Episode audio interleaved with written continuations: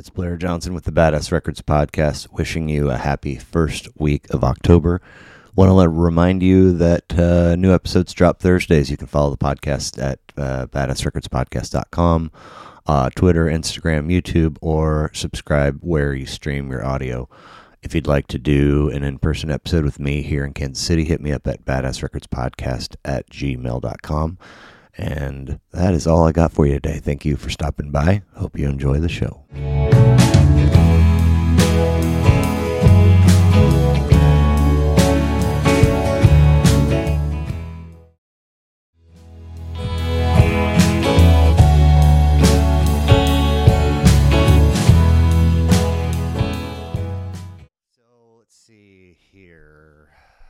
Episode 85 is coming out this week, I think. So I think this will be episode 86. Okay. Badass Records podcast, hanging out with uh, Krysztof Nemeth. Uh, how you doing?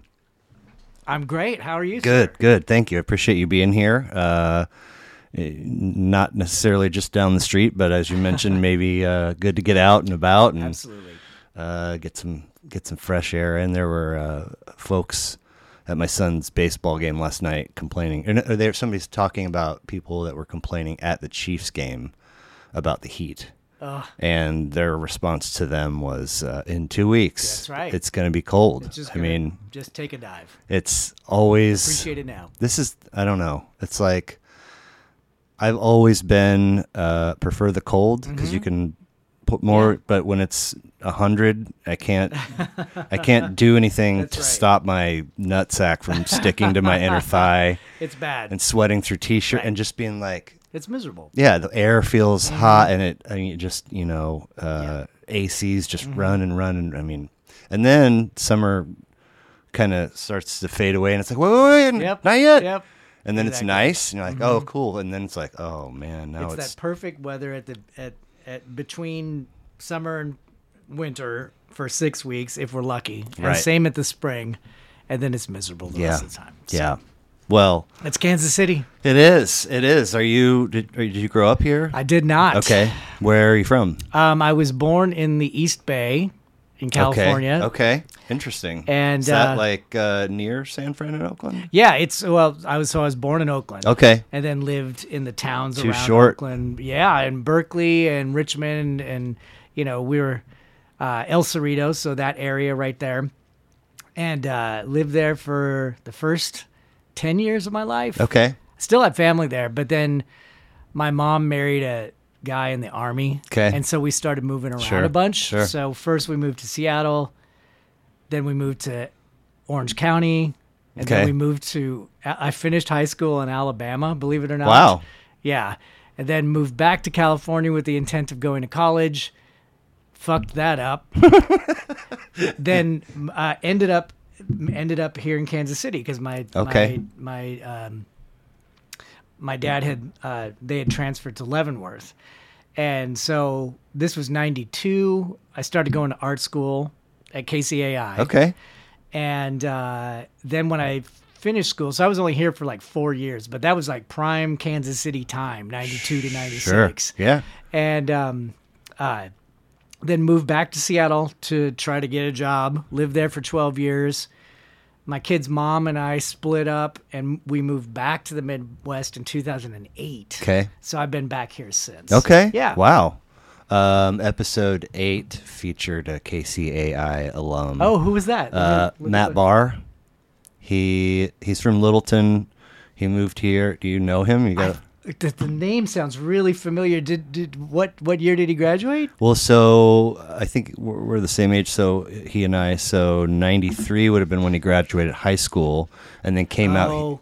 But then came out here for the fall of '93, '94. That would have been his first year. Possibly. You know, my wife might know him Okay.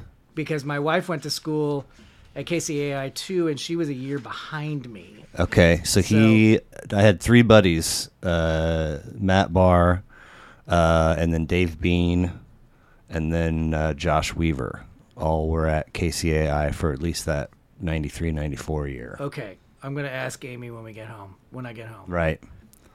Um, it may be a blast to her past. Right. Uh, yeah, I was talking to the, my uh, future boss today, and he was like, "So and so, uh, knows you, but uh, I can't remember if she said that you guys went to kindergarten or first grade together. So what what elementary school did you go to? And I was like, I went to 6 Mm-hmm. and he was like, six what? And I was like, elementary schools. Yeah. I mean, just you know.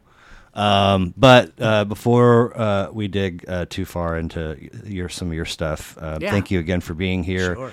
Um, you, uh, I, I know I'm reading a little bit too much into it, but and sort of just a, a, a quick glance, it's you kind of have like a handful of uh, online IDs. Oh yeah. Uh, so you've got Names Without Frontiers. Oh yeah, that uh, so I don't like to use my actual name on, on all my Oh, social stuff. okay, fair, fair. Because of the fact that my work doesn't necessarily know all the other things I'm into. Okay. and and I don't want that to ever become an issue. Right, and then and I also used to be a little bit more politically vocal on oh, my Oh, oh, on fair my enough. thing, so I didn't want to use my real Fair name. Fair enough. So the the the Instagram handle is it's pronounced Boogeyman. it looks like Bougie Man. Well, though. that so, and this is what's funny. We were talking about Steve Tulipano earlier. So Devo fans would recognize that reference. So they had a the- character named Booji Booji Boy, okay. but they it was always misspelled with a J, and they just kept it that way. Okay. So those in the know, if yes. you know, you know. Yes. So there's uh, the little um, what do you call those? Uh, the the character that's part of your part of the profile pic has a Devo hat Oh. or shirt on. Yeah, my so my oldest kid, who's also a a, a, student at KCAI, um, on a whim, d- decided to draw a picture of me, but from memory. Oh, And cool. So they drew me in a Devo shirt. Nice. So it's kind of like Heck until yeah. I change that, I got to keep the name. Yeah. So, yeah. Um. So and then there's the there's the so Emmaline Twist yep. has its own thing too. Are you the are you running that? Yeah. I think initially it was like I got uh, a message on my personal and my band. I want to make sure you know, and I didn't. It's just anybody that followed me. I'm like today. Right. I'm like, hey, thank you. Do you want to? uh, which can be uh, productive, but also maybe seem a little feverish if you're Sure, double sure. double dipping. Um, but uh, Emmaline Twist has been around for six ish years. Uh, I think we started at the in the winter of uh, 2016. Oh, okay. Gosh, so Yeah. uh, more like seven going on eight. Okay, okay.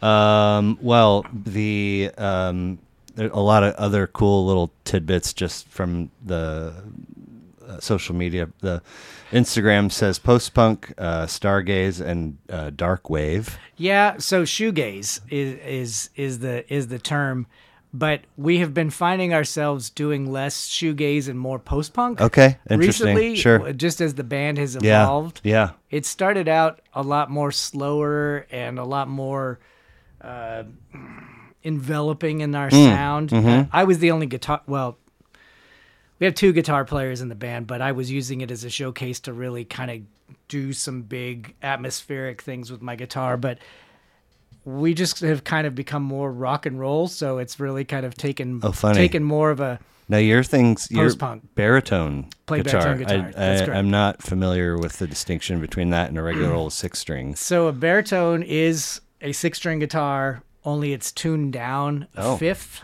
So instead of it being at a scale where E is the key standard key for a regular guitar, it's down to B. Okay. So it's tuned B to B while a standard guitar is tuned E to E. Sure. Okay. And it's closer to the scale of a bass. I started out playing bass Right in on. high school. That was my first rock and roll instrument. And it's always been my my main thing. And I learned how to play standard guitar. But when I found the baritone, that suddenly was my that was me. Sure. And Yeah. I found a I baritone by accident. I found my special purpose. That's right. That's right. And it's longer than a regular guitar, but it's shorter than a bass. okay. And um, but technically, the the the sound range is kind of like how a cello fits into an orchestra between a violin and a bass. Cool. So I like that. and a bass. So it's got a deeper sound. It's got a more resonant quality, and it just it it it sits in a it sits in a mix differently than a standard guitar. So I think of like um, um, Free Fallin'. You know, it's kind of like a D, and then uh just you add your pinky. Yeah. Dun, dun, and so that's kind of like that, sort of like the high end of, of chords Mm-hmm. Right. sonically. Exactly. Um, but on if you played those same notes on your, it would be a whole, it would be a, like a fifth lower than uh, that. n- yeah. which is not a whole note. it's not a whole octave. no. Okay. Okay. Yeah. Okay. Okay. Interesting. Yeah. Um, you bring the glitter, I'll bring the doom. Yeah. So it's a line from one of our uh, uh, one of our songs, "Dead Heat," which hasn't been released yet. We're, Oh. We've got it. We've got it recorded. It was actually the first song we ever worked on as a band, and one of these days it will get Sure. it will get it will meet Sure. the uh, meet the ears of people in recording. It's it's recorded and it sounds amazing, but it's just waiting for its brethren Sure. to to get done so we can release another record. Nice. Um, so whoever are you in charge of all of the things? Because cuz it looks, if you uh, hit the link, the bio link on the Emmaline Twist, and correct me if I'm wrong. Uh, if you click that link, then a link tree opens up, and uh, if you go, let's see, there was uh, Black Black Site Records. Oh yeah, so which lists there there's there's a, a cool write up right there. And then there's three links down in the press section that all also go to write up the pitch uh, i heart music big takeover they're all it's all really clean copy. Yeah. like whoever wrote those that's a real person right it's not a Yeah, so are you talking about the the the links, the the wording of the links, or the actual? well articles? everything i mean so like you know your the Emmaline uh, ig is is nice and, and crisp and clean and it's got Yeah. good uh, pictures uh, and then where that bio link takes you uh, which i think is the black site record like that's nice and clean Oh, um, everything just looks sharp like nobody's uh, half-assing anything well, thank you. That, that I, um, I don't like to half-ass anything. Good. And, you know, it's it's and the so the the short answer is yes, I do most. Of okay okay um, uh, I've been playing in bands and having to do the promo promo of bands for. I mean, since I was a teenager. Okay. Right. I was I as as a teenager, I was getting into music. At the same time, I was getting into graphic design. Nice. Thinking that that was going to be my career. so you know, I was designing flyers for my bands and writing promos and figuring this stuff out and and um, you know, m- uh, much like being a student of the music that you listen to, I also wanted I always wanted to know how bands just did did their Stuff. stuff, Yeah. right? Like okay, so I know I need a promo pack cuz you know, you would try especially in the 90s you'd be like, "Well, how do I get a gig for my band?" And you'd find out, "Oh, well, you need to dr- write a promo pack and you need to do this and you need to have stickers and you need to have all this stuff." So I just figured out how to do all that stuff. nice And so i think steve said and it's all about you just sometimes you just got to do stuff Oh, that's right. and that's what was fun about it, right? It's like there is no there's no school that you could go to, although there probably should be about how to be in a local band, right right? And and and cuz you always that there's always in the back of your mind that oh, you know, maybe this maybe we'll get discovered and s- somebody can do all this stuff for us. But that's just not the reality. And if you're going to be in char- in control of how you come across in the world. You just got to be, you just got to take charge of it. Well, I mean, and like, what are the odds that you're going to find someone and they're going to always do everything exactly Oh, the way never. that you? It's like hiring somebody to cut your grass. Yeah. It saves you the, you the time, but you come home and you're like, Yeah. really? Well, as soon as somebody else's money is involved, they've got a say in it. And so, you know, I grew up. It, and and we're I'm sure we're gonna keep mentioning Steve tonight because he's he he's he's he's he's been through this too and and to much more success than I've ever had, but um, you know, figuring it out and doing it is because you have the passion to do it. You Right. you're like I don't know how the fuck this thing works. Let me figure it out, and it's you know you find people who've been successful at it you see the see how they've done it you're like okay they're doing this thing oh you see on their merch tables oh they've done their photos like this or they where did you get your t-shirts printed or you know who designed your website and then you you just start to figure out how to do that Right. and um, so in every band i've ever been in that's been me Hey, i've been the guy right? and and that said, Emmaline Twist is lucky in that we've got out of the five members, four of us are are designers. Oh wow. So we'll just say so like John our drummer is in charge of designing our set lists every night. And Meredith our vocalist they're in charge of you know they've done a lot of posters for us. And sometimes and then uh, so we all have an eye for it and can all contribute something to it. And, and so it's not just me. I don't want to make it sound like oh it's all Krysztof Right, It's but not, but in other outfits in the past, you've worn that hat. Oh yeah, absolutely, absolutely. And you know, like any project, you've got people who you could collaborate with. Either you know somebody's really good at, you know, they don't mind making cold calls to venues, or these folks are lucky. You know, they they're able to to you know go pick up the T-shirts one day, or or help with the booking, and Sure. you know, it it is very much it it it needs to be a group effort Right. right? Because otherwise it becomes, uh, you know, I've used this phrase in the past. It becomes like the little red hen, right? Like who's going to help me bake the bread, right? We all benefit from the bread, so uh, let's all contribute. I to, love that book. to, it. Yeah, My right. my kids are. oh shit! I'm so sorry. good. There's an edit for you. Uh, no, but good. That's a good analogy. The the little red hen, and Yeah. you know, I think if we're all um, benevolent folks, especially in something like a band, yeah, a lot of benevolence, a lot of faith, a lot of trust. Um, as much as we would like to see ourselves start at the highest peak of that and stay with it, yeah, eventually, you know, something is going to be like a little bottled up and some friction will happen and Mm-hmm. Oh, yeah. you'll all of a sudden people will be like, "Whoa, man." You're like, "I've been doing all that." You know what yeah. I'm saying? Yeah, it's it it's like any relationship. Yeah. really. And you've got the the the joke amongst a lot of musicians is you're married to four or five people. Right.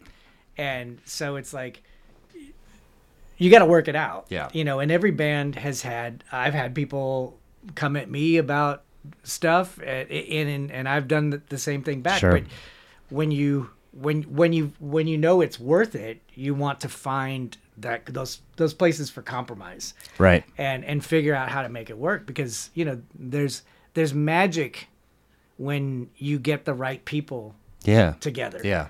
and I'm so lucky with that with Emmaline Twist.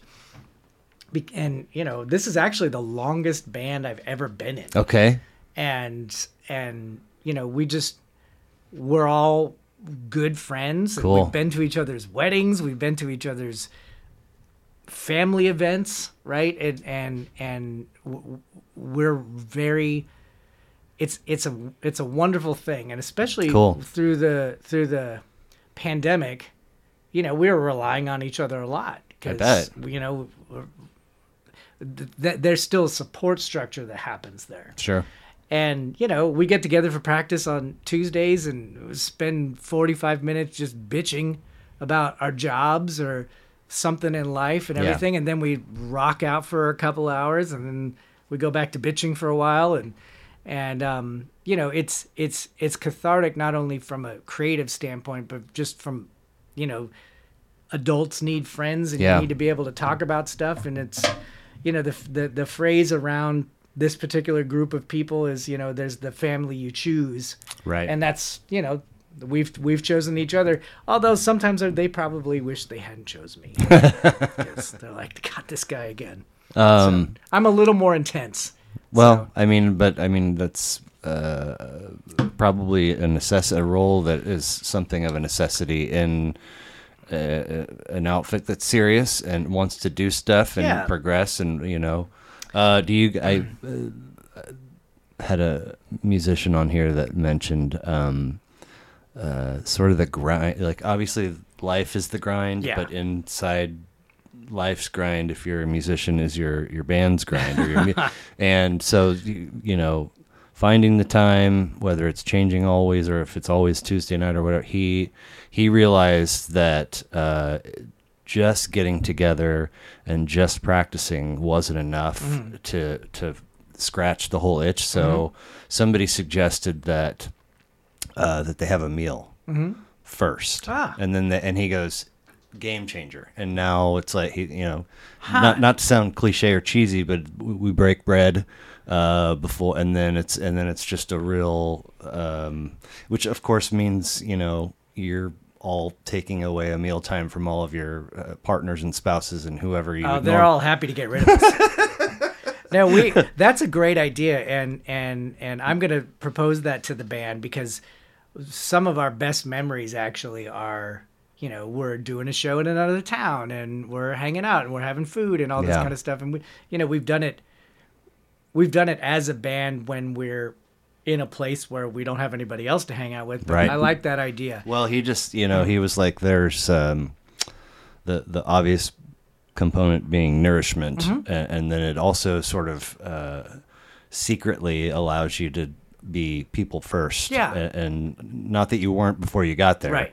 But be people together, and, Yeah. and then do the anyway. I love that. Yeah, it's a cool notion. Um, But so for folks that uh, don't know, um, is the Emmaline Twist Instagram the best way to keep tabs on what you guys are up to, or is there another? It is it is for that band. Okay, And we haven't even gotten into the fact that I'm in four other projects. man. Okay, okay. well, let's let's do get to those Yeah. uh, in just a sec.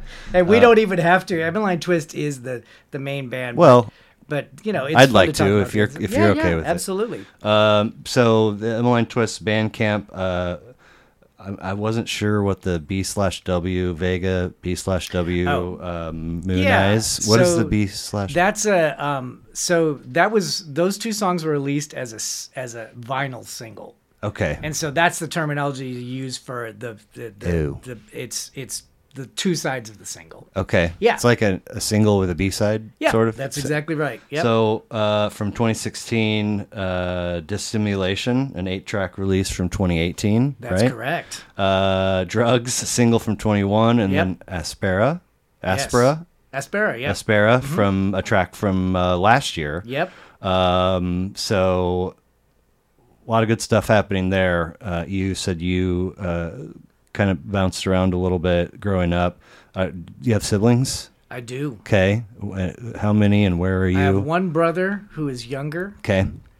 and that's it. Okay. And then uh, you said uh, mom and dad split, and then somebody remarried. Or Yeah. So my my my mother and natural father split when I was uh, probably four. Okay. Okay. Any idea how they met? They met. They met because my mom and my natural father's sisters went to the same Catholic school in Berkeley, Okay. and that's how they met. Okay. Yeah, and they Um, lived. They lived. Oh, this is kind of funny, actually, bringing music into it.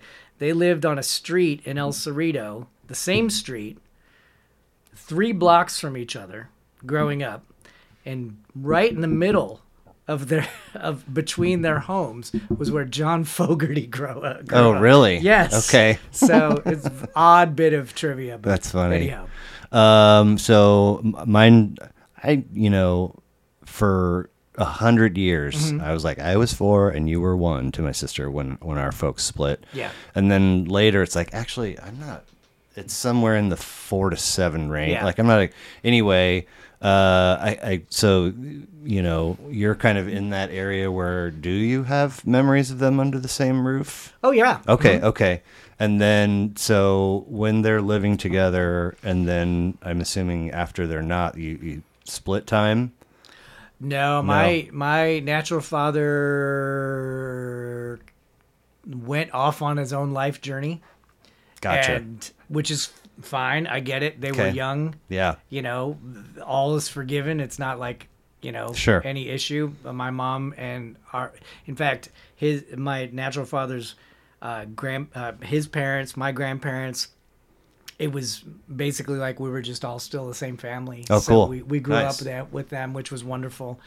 And um, uh, my uncle was always a real strong person in my life. He was only six years older than me, so we were more like brothers anyway. Okay. Yeah. And um, so I'm very grateful that we still had that connection. And uh, my natural father and I reconnected uh, uh, probably over the past ten years, and and that he still lives in California. Okay. Okay. Yeah. Um. So, I mean, if for how for however long they were together, were they playing music in the, were they putting on music in the Oh, yeah. home and then afterwards so you're just with mom was she also Oh yeah, my mom was a huge, huge music fan. So Okay. she was adopted uh, as a kid, and um, her adopted father was a musician as well. okay And so music was im- like uh, my mom grew up learning the piano Cool. and guitar and singing. Oh, nice. She was Dang. like a, you know, liked liked to be a, a folk artist in the yeah. '60s and everything.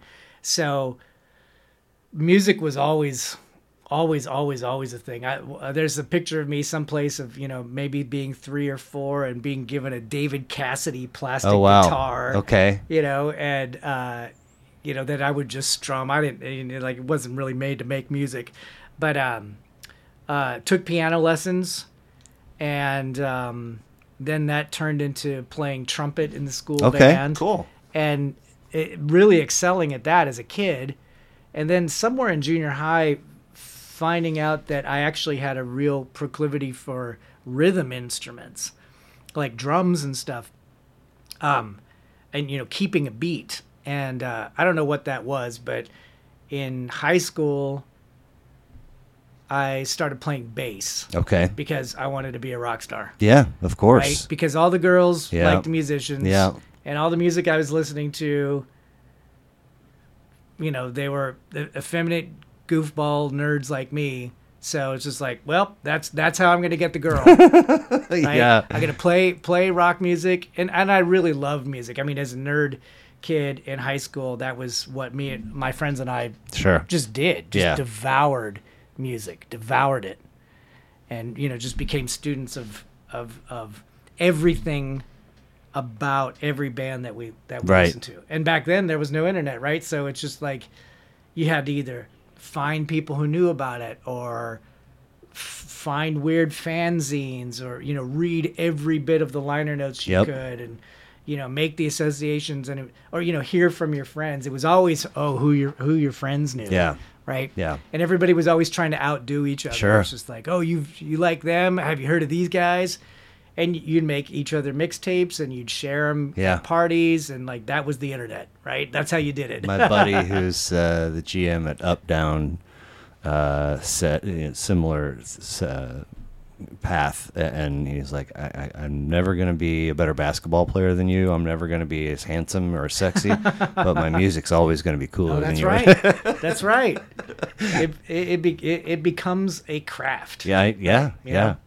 Yeah. Um, so what what sort of stuff uh, was mom into? Did you did we already? Oh, she liked she liked everything. The the and she was very generous with what she allowed me to listen to. Okay. Like it was never, oh, you shouldn't be listening to that. Sure. Because I brought some stuff into the house that they were like, what the hell is Yeah, that? yeah. And um, but she was really into, and this is funny because my wife Amy's mom was kind of the same way. They liked music that was probably beyond what their s- social level uh, would would have indicated, Mm-hmm. and um, so she was always into like artier stuff. She really loved the Moody Blues and the Oh, wow. Beatles and and I mentioned John Fogerty earlier. His Creedence was Mm-hmm. all over the place. So stuff that was both really accessible and poppy, but also more experimental. Okay. Like I remember, you, you know, every kid does this, right? You go through the, you go and you try to find the weird records in the record collection because they sound odd, right? So it was the White Album and uh, whatever that Moody Blues record is. Mm, that, uh, the that- double. Did they have a double? yeah, it's the one that has the the um. It probably has Nights in White Satin on Mm-hmm. it and Ride My Seesaw and all this other stuff on there. That there was a lot of spoken word Yeah, on those records. yeah, and sometimes the mix was yeah, exactly. All of a sudden you're straining to hear. That's right. "Shh, shh, what? Yep. what?" Yep. You know? That kind of stuff. So, you know, it was like proto prog rock that Yeah. she was into, Yeah. but then in the in the se- late seventies, she started getting into more like the yacht rock and, Okay. and AM Gold and and that stuff had I had zero interest in. I'm like, Mom, why'd you stop listening to Pink Floyd? Right, right. And um, but you know, people's tastes change as they get older, and that's what happened with her. But then in the '80s, when I was a teenager, it, it just all ha- that's when it all happened. Okay. I just started finding. Well, so I'm glad you said that. Yeah. It's uh, a, a, an area that really fascinates me. Like, so uh, I really hate the redundancy element of, of hosting so much because Sure.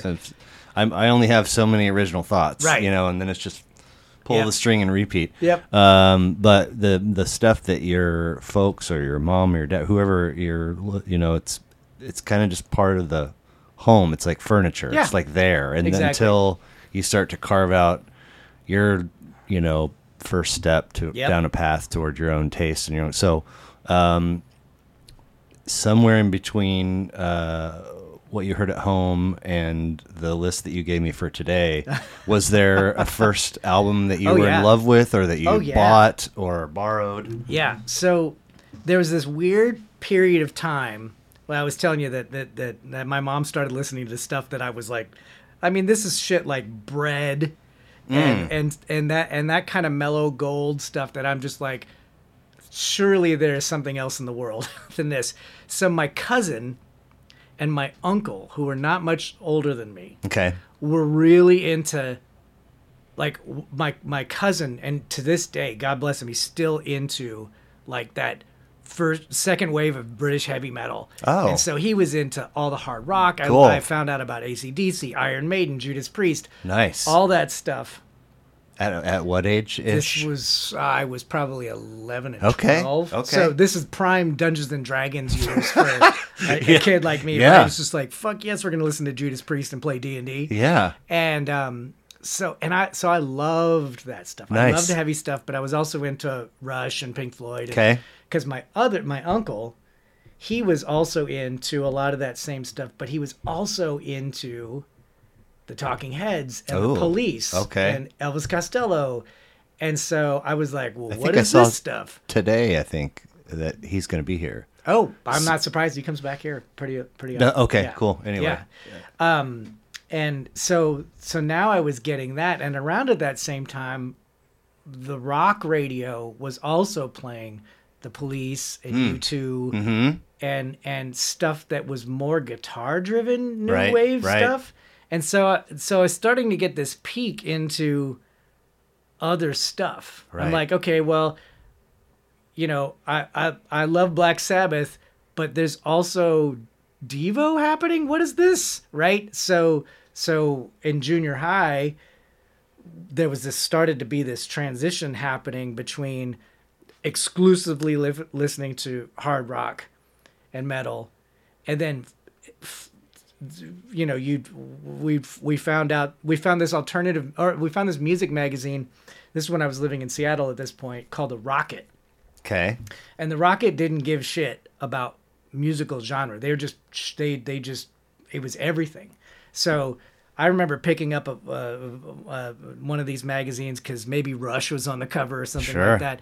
But then there were ads from the record labels like, you know, this new Devo record's coming out, or oh, this new you know Police album's coming out, or this Oh, That sounds you know Black. Flag's going to be at the Palladium, or you know this kind of stuff, and and we were like, well, what is this stuff? And then somebody mentioned the word punk rock, and we're like, what is that? And so you start to go to the record stores and seeing little glimpses of this stuff. Yeah. Like, okay, well, there's that Devo record. What's this hilarious thing called the Cramps? what is this, right? So you start to, you start to, you start to do this safari Yeah. you're like, oh, I'm gonna buy this because this is crazy looking. I always, I always remember this that Cramps record. The the the it was not wasn't Stay Sick. It was it was it Bad Music for Bad People. The the yellow one that Okay. has that really grotesque drawing on it. We were like, well, this kind of looks like Eddie from Iron Maiden. Maybe it sounds the same. nice. it didn't, but Right. it, but it appealed. Something about it appealed to us being weirdo kids. Yeah. We're like, whoa, this is weird. Well, you know, uh, bef- up like whatever steps your musical journey takes uh, up to that point. You know, like so much of it is happening uh, on the other side of the horizon, right? Like you can't Right. You, you just hear what you hear on the radio. Maybe there's a handful of records in the house, or Right. or, or uh, eight tracks, or, or whatever. Uh, but it all but it all definitely sort of feels similar. Yeah. Like the Beatles and the Stones and Led Zeppelin and the Who, and it's like obviously they're different and they have different sounds, but they, they sort of uh, okay, you know.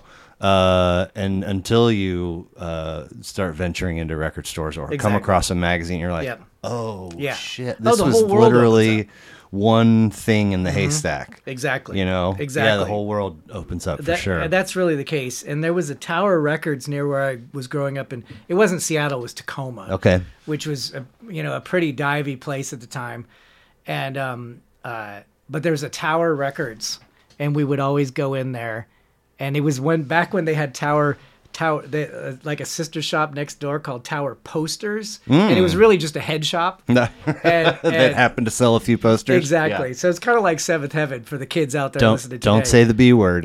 yes and um so we um uh you know so then we would see pictures of these bands too we're like who well okay I- who's that Where do they get Right? those clothes? Exactly. Who cut their hair? and suddenly you're like oh this is getting cool right you're starting to see more of this this kind of stuff and making these connections is like okay these these are punk bands and these are synthesizer bands and these are just alternative bands and you you you it- it's like this giant math equation you're seeing these connections and you're like oh this band is on this record label and these guys were just on tour with this other band and here's a local band that's doing something similar and and It's um, like uh, homeboy solving the puzzles That's right. Goodwill Hunting. That's exactly right. oh my god! Yep, yep. Or doing the, you know, the the strings between things. You you you start you start to make those connections. yeah.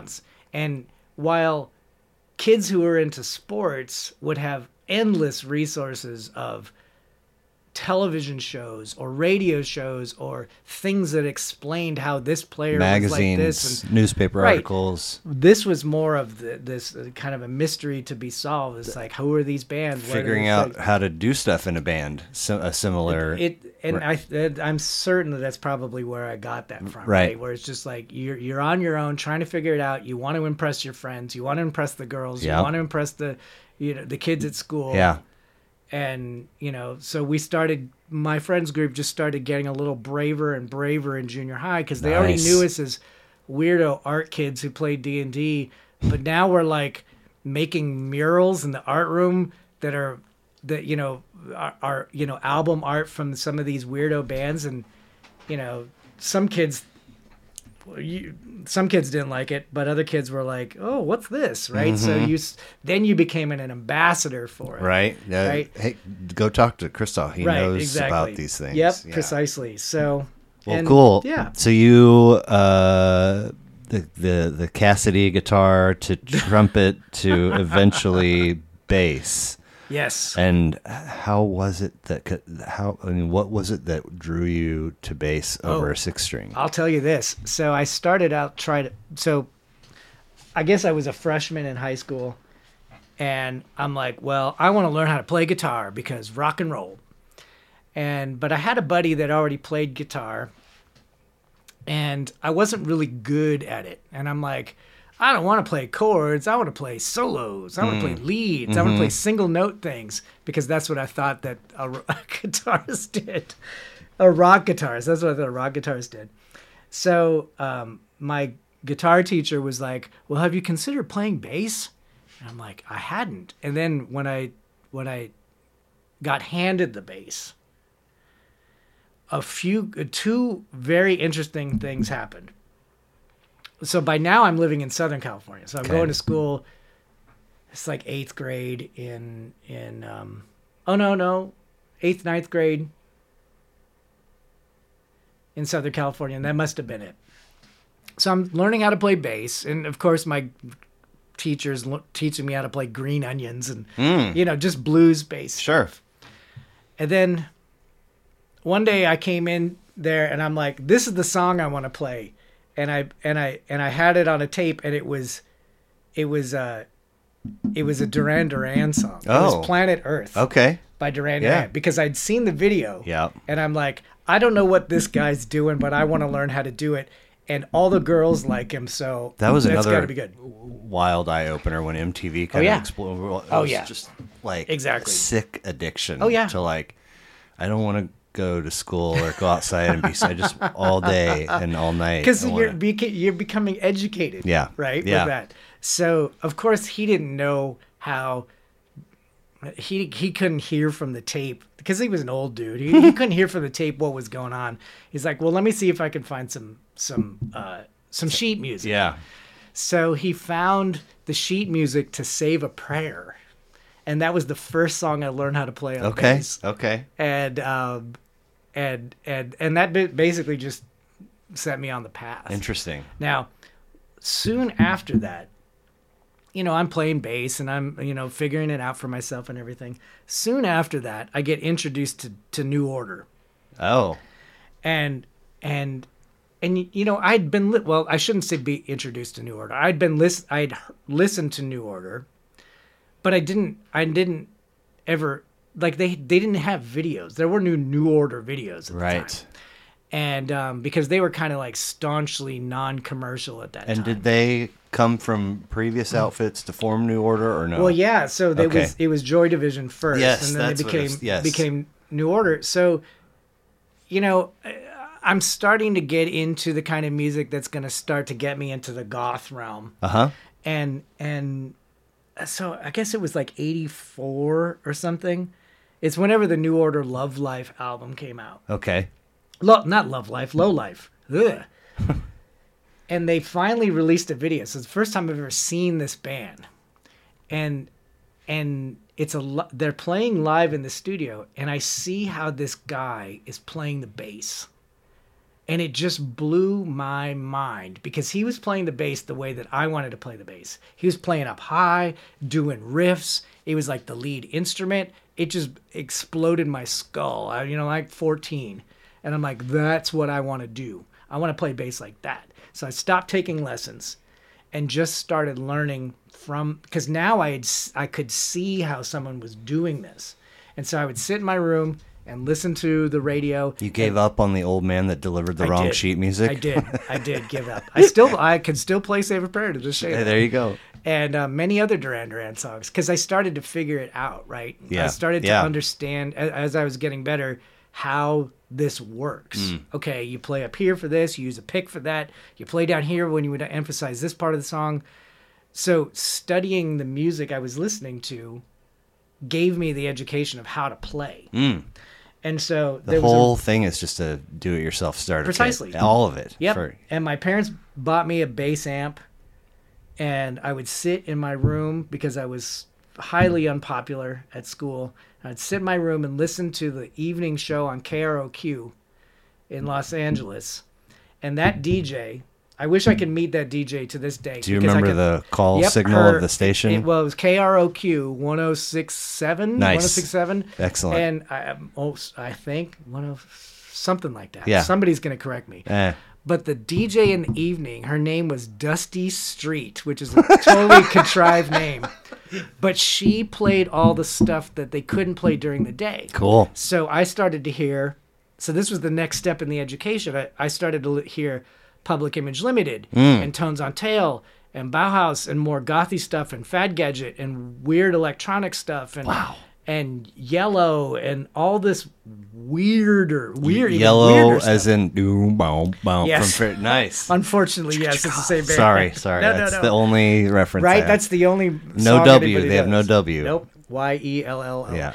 But lots of synth pop, lots of other stuff. Okay. And, and so she played stuff that that just was really turning me on. Mm. And, I, and so I would sit there in the evenings after my homework because I was a good student because I was a nerd, and play bass to these songs and figure it out Wow. and and just listen and then I would buy the records and I would play every song on these records and learn how to play Wow. everything. You had the discipline to put in the hours. Well, I didn't have any. I didn't have a life. I was just a, a kid. You know, I didn't have a car. but I but didn't have anywhere to go. Look at look at. Uh, I mean, eh, whether you thought that then or now, or you think it just think it now Mm-hmm.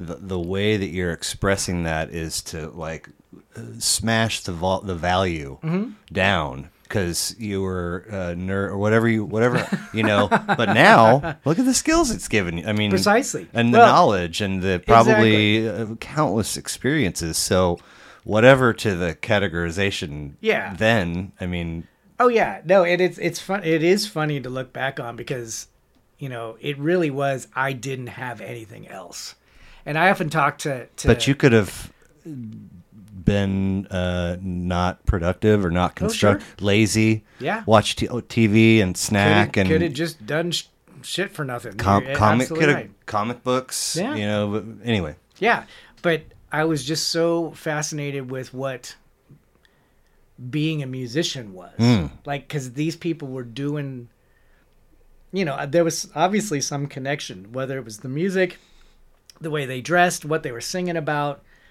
You know, there's obviously a romanticized idea of what being in a band was. Yep. You know, it's just like, oh, certainly they're getting paid millions of dollars Yeah. to do nothing but fuck off and play guitar. And so, because again, you don't know what the what the reality is. You're just like, oh, that sounds cool.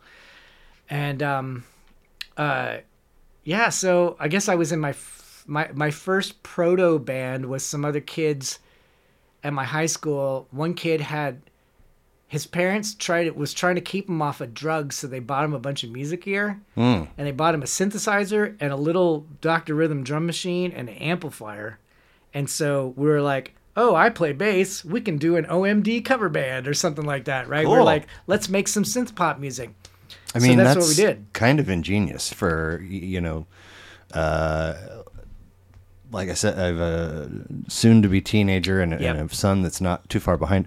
Like I could only hope and pray that you know they could make lemonade out of a lemon, like and not Yeah. just Yeah. go the direction that your parents don't want you to go. You know what I mean?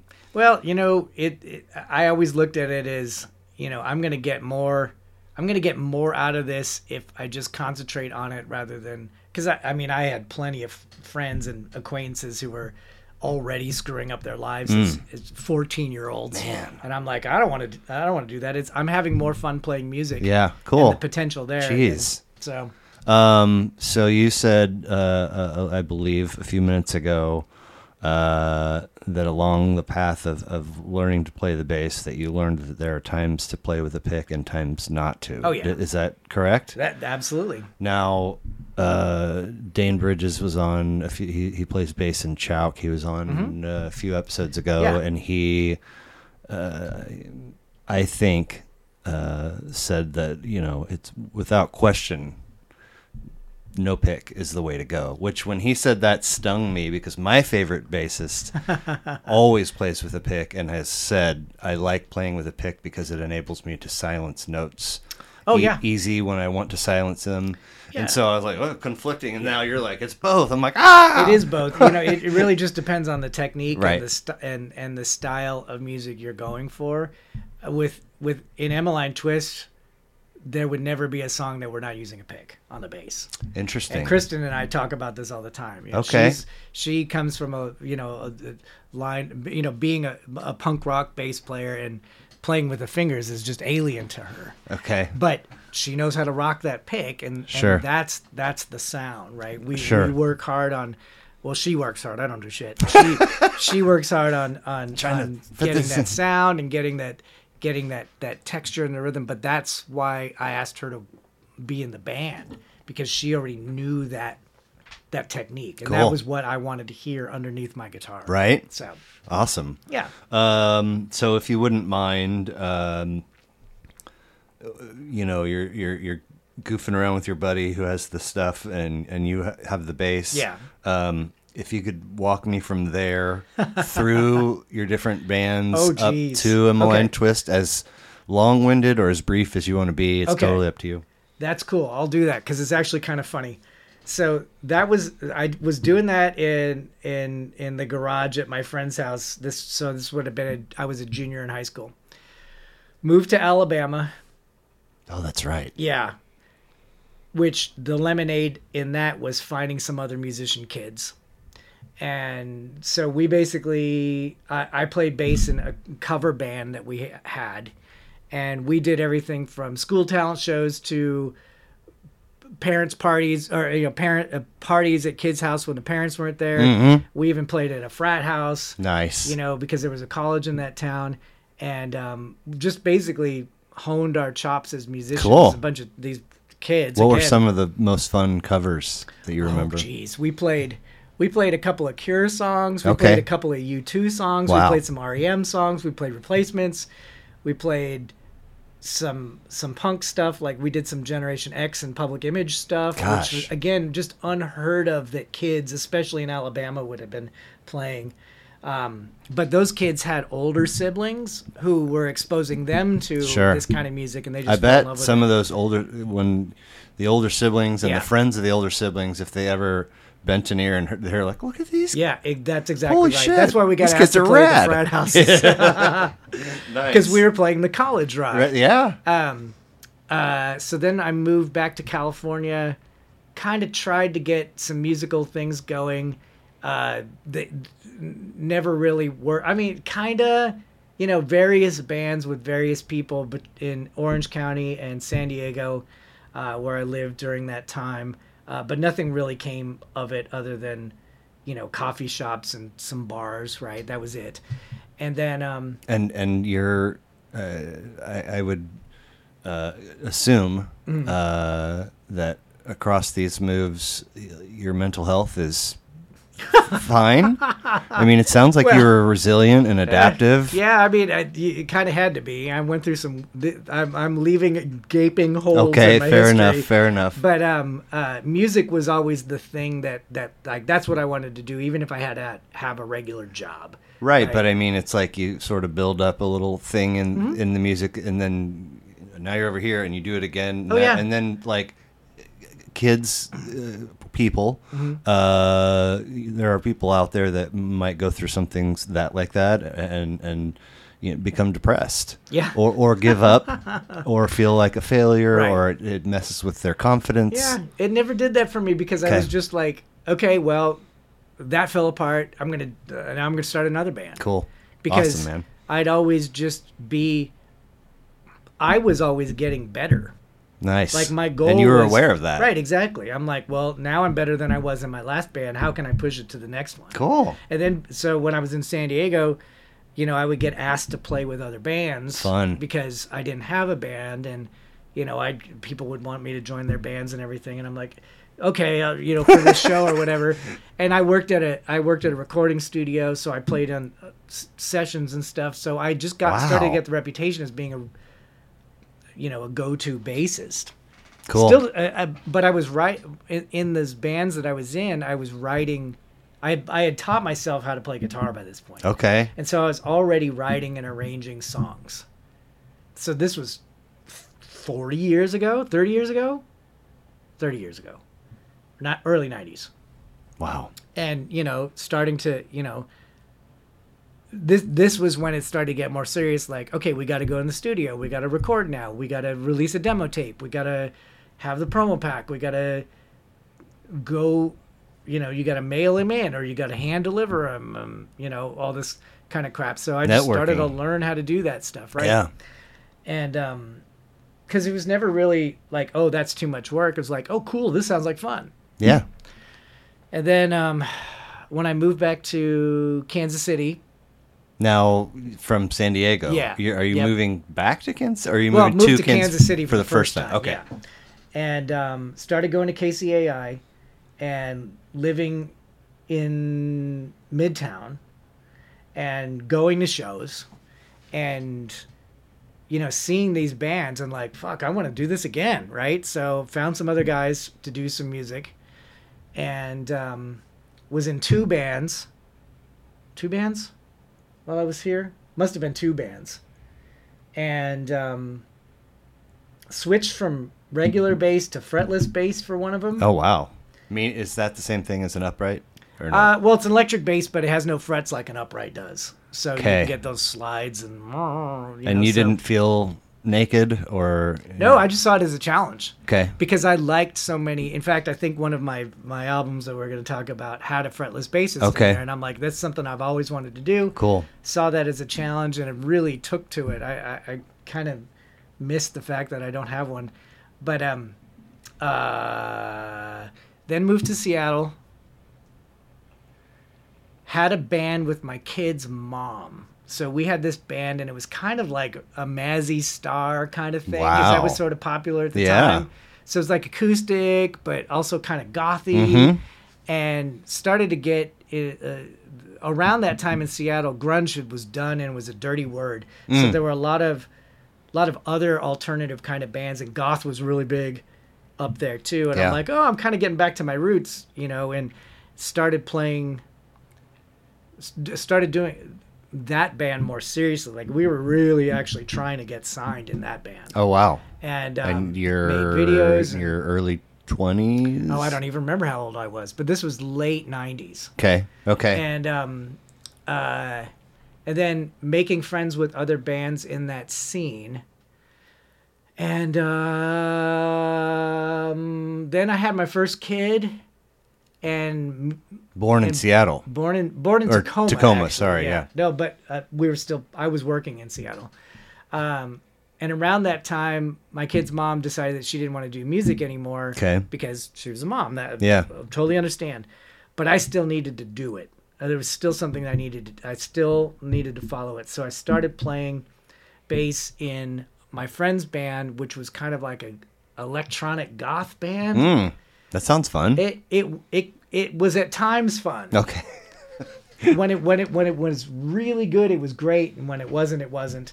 And I'm sure part of that was my own fault. So Well- I, I gotta, you know, it's like like I said, any relationship, It- right. you know, you bring stuff in there. So,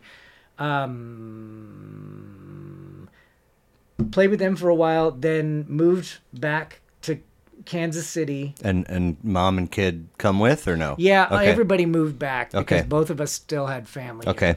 and then so I was at that point didn't know anybody in the area because I was actually living. We first moved back to Lawrence, didn't know anybody. Mm.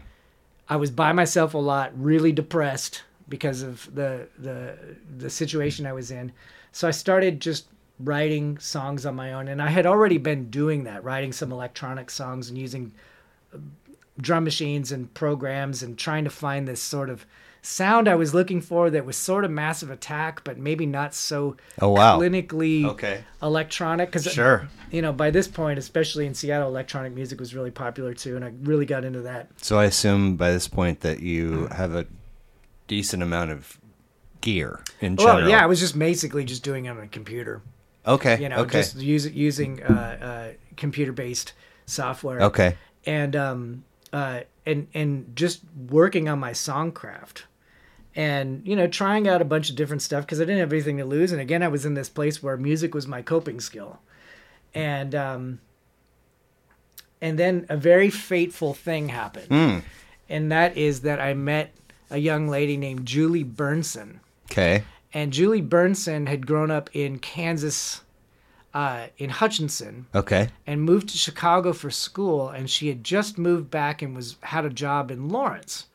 And I had for I guess I had maybe maybe she had put an ad in the Craigslist looking for band looking for a band to sing for This a is project. 08ish. This would have been 09. Oh no. Okay. Yeah.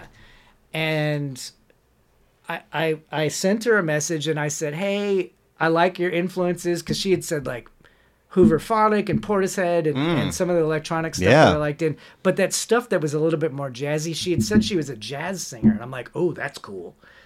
And so we met for coffee and like we hit it off so greatly that we uh, left the coffee shop, went back to my house and recorded our first song together. Seriously? Yeah. Wow. And we worked, we had such a really great working relationship because she could take direction really well. And I was like, I don't really, uh, this is what I kind of want to hear.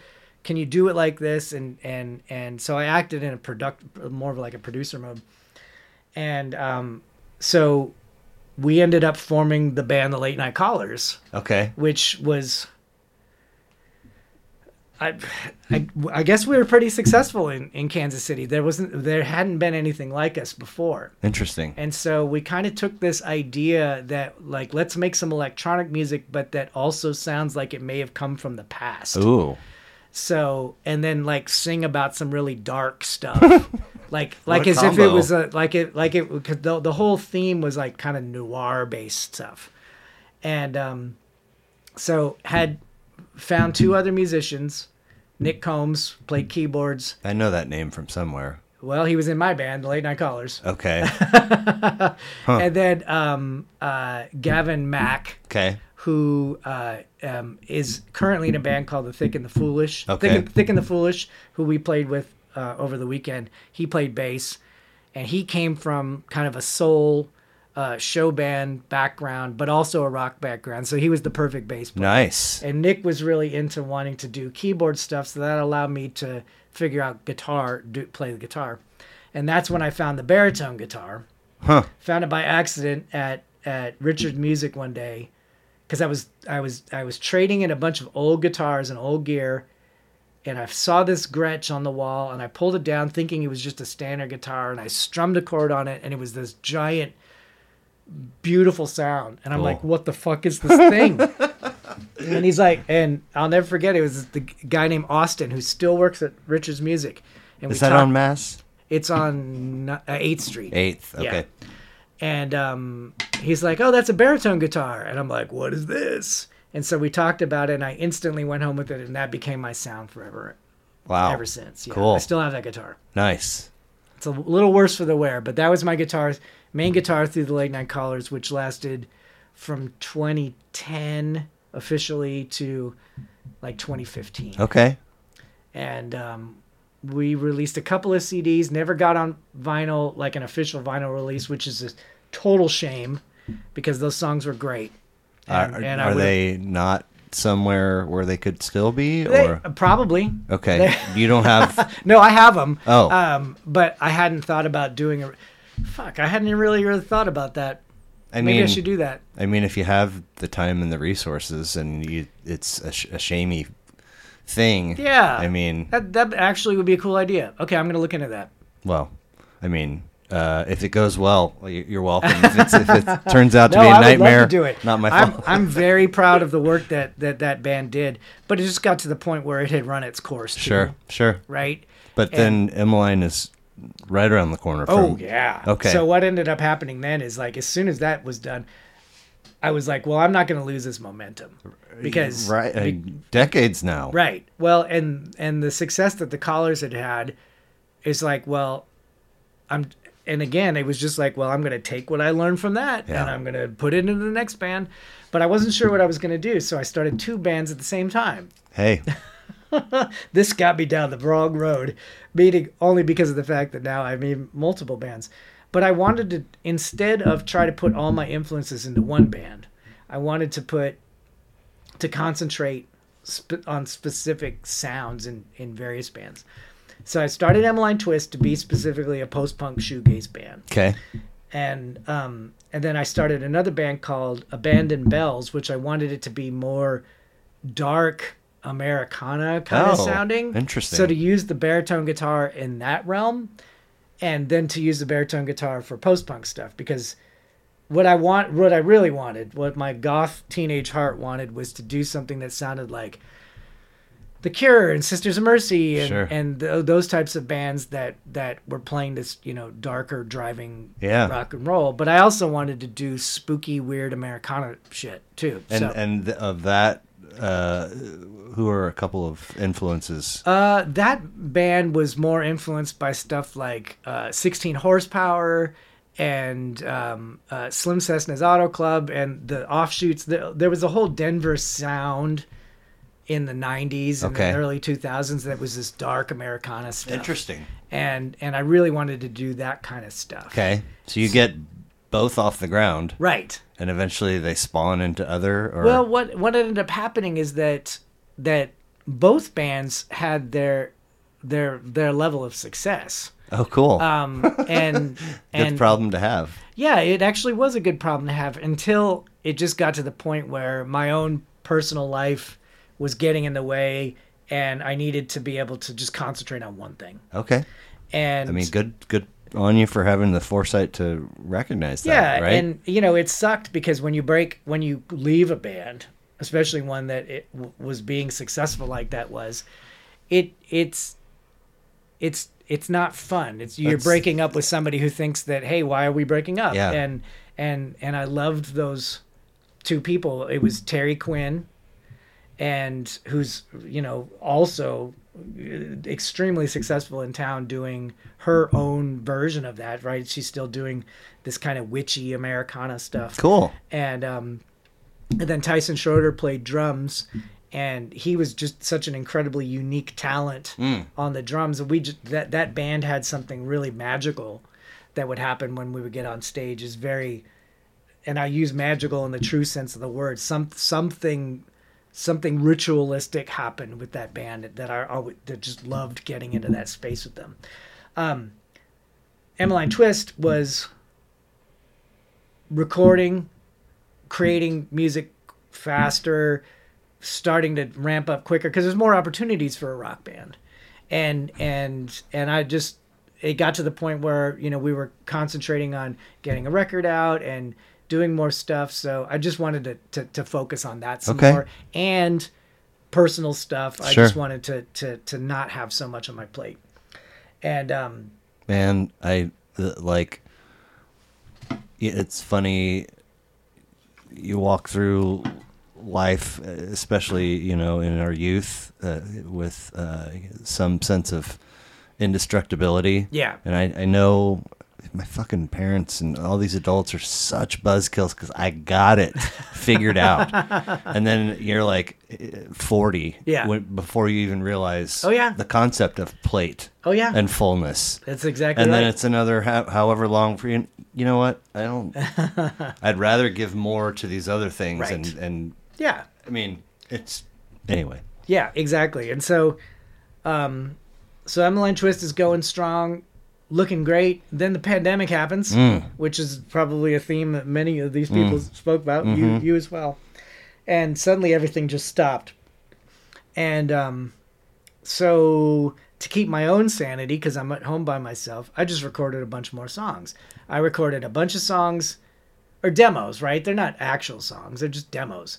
Um, of some stuff that'll be could be Emmaline Twist songs. And then I started thinking I, had some songs that weren't really fitting with Emmaline Twist, and I'm like, well, what can I do with these? These are all good songs. Some were holdovers from um, uh, late night callers. Some were stuff that just never saw the light of day in any band, but they were more experimental in the sense that they didn't really fit into a particular genre.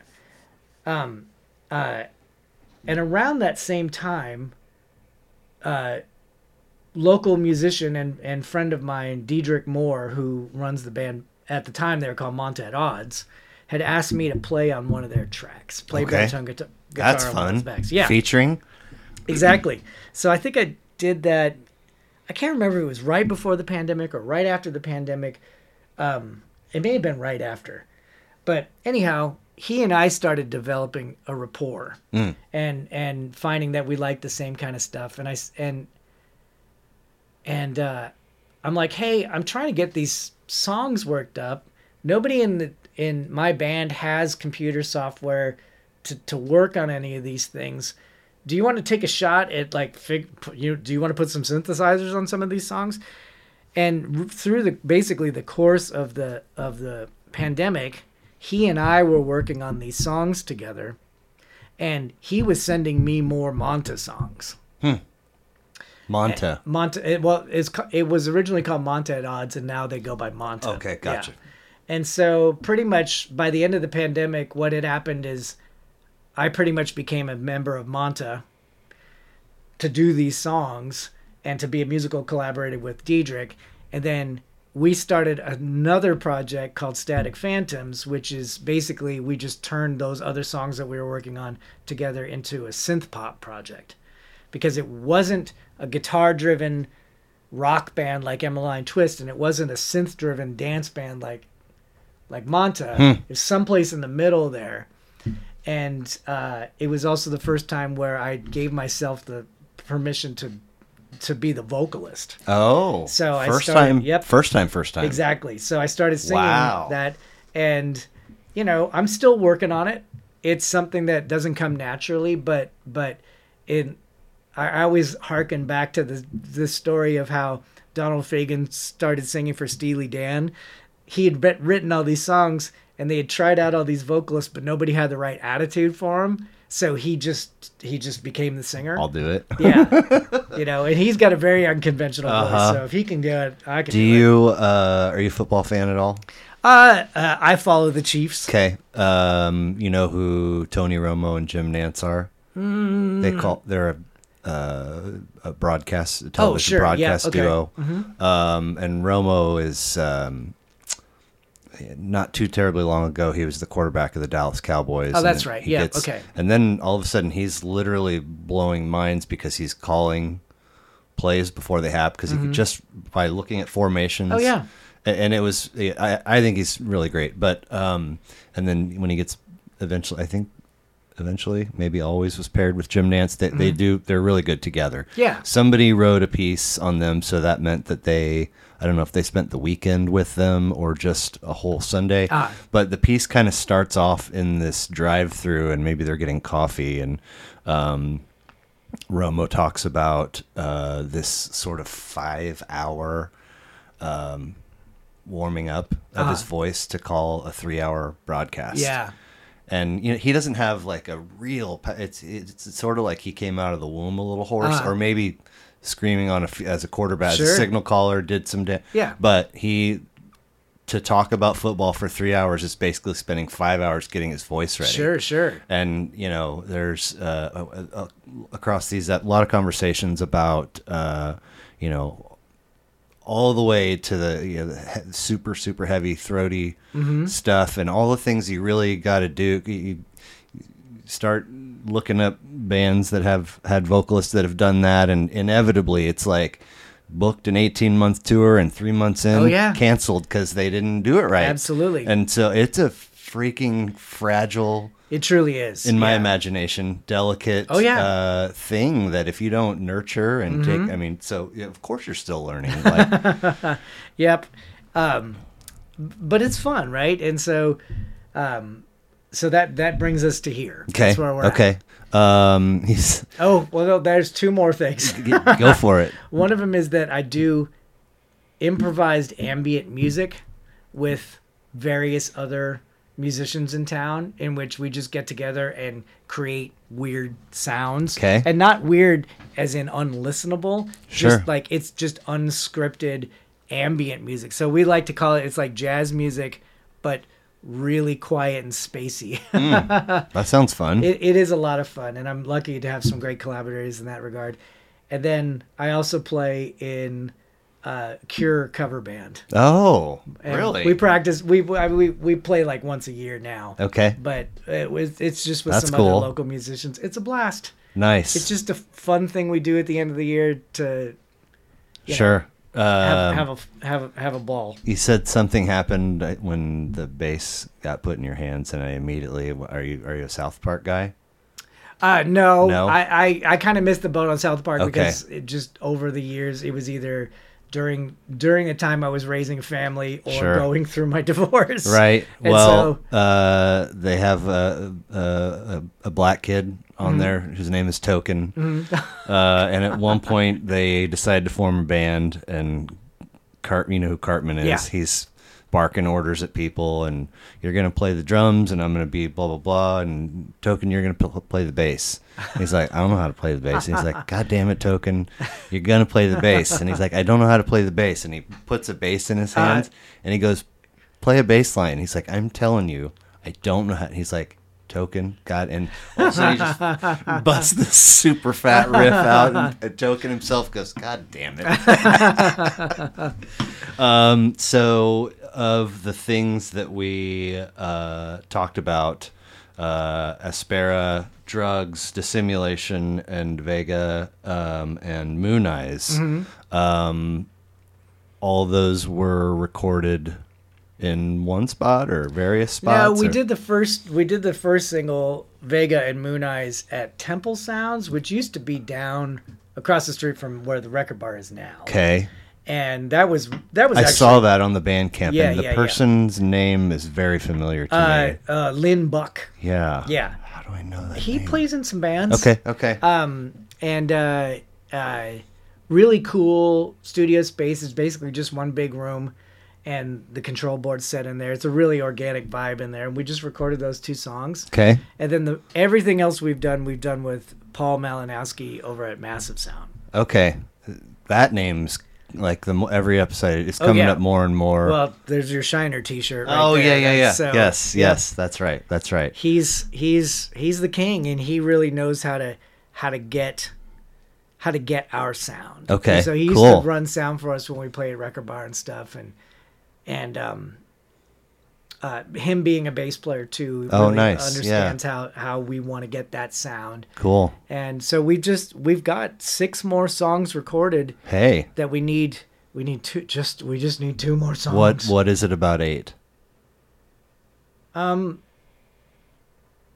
if it were up to me, I- dissimulation is eight Uh, tracks. Dissimulation is eight. If it were up to me, I would release the six songs on a record because I grew up listening to EPs. Like every every band I listened to put out EPs, and they would do that because there were times where you didn't have enough songs to release on a record, but Mm. your public wanted it, and and there are also times when those just really, really work. they do I.e., exactly Sap and Jar of Flies Yeah. for, for me sure are the two that always come to mind first. Right, Like and- they, it's, it's like this. Oh man, I, w- I wish there was more, but also that was really nice the way it was. Exactly. I like this notion of it being a smaller collection. Sure. Right. And and pretty like I had mentioned, pretty much in my entire album collection from the '80s, there's every one of those bands has EPs, yeah. and and um, I think that really just part of it is also a cost measure because when you're when you're doing when you're releasing especially vinyl when you're releasing vinyl it costs a lot of fucking money. And it costs a lot of money to get it pressed It costs a lot of money to buy it. Too, exactly yeah. Unfortunately. yep it does. So i think that we base what we basically just got to a point where we're like well it's going to cost the same amount of money for this object. We might as well just put them all together and and save ourselves some money to do that so that it could all just be released at once. The problem is it's been five years since we've released a record and and we really just need to get we, we, we just need to get Who's it done. call, Who's calling it a problem? who's calling it a problem Yeah. i'm calling it a problem Okay. Are you alone in that? no it, you know what i'm not trying to make it sound like it's me against the rest of my band that's not a case No, no, I, that It- wasn't. Yep. No, no, no. It's it's it's that it is that. And it's not that it's a problem.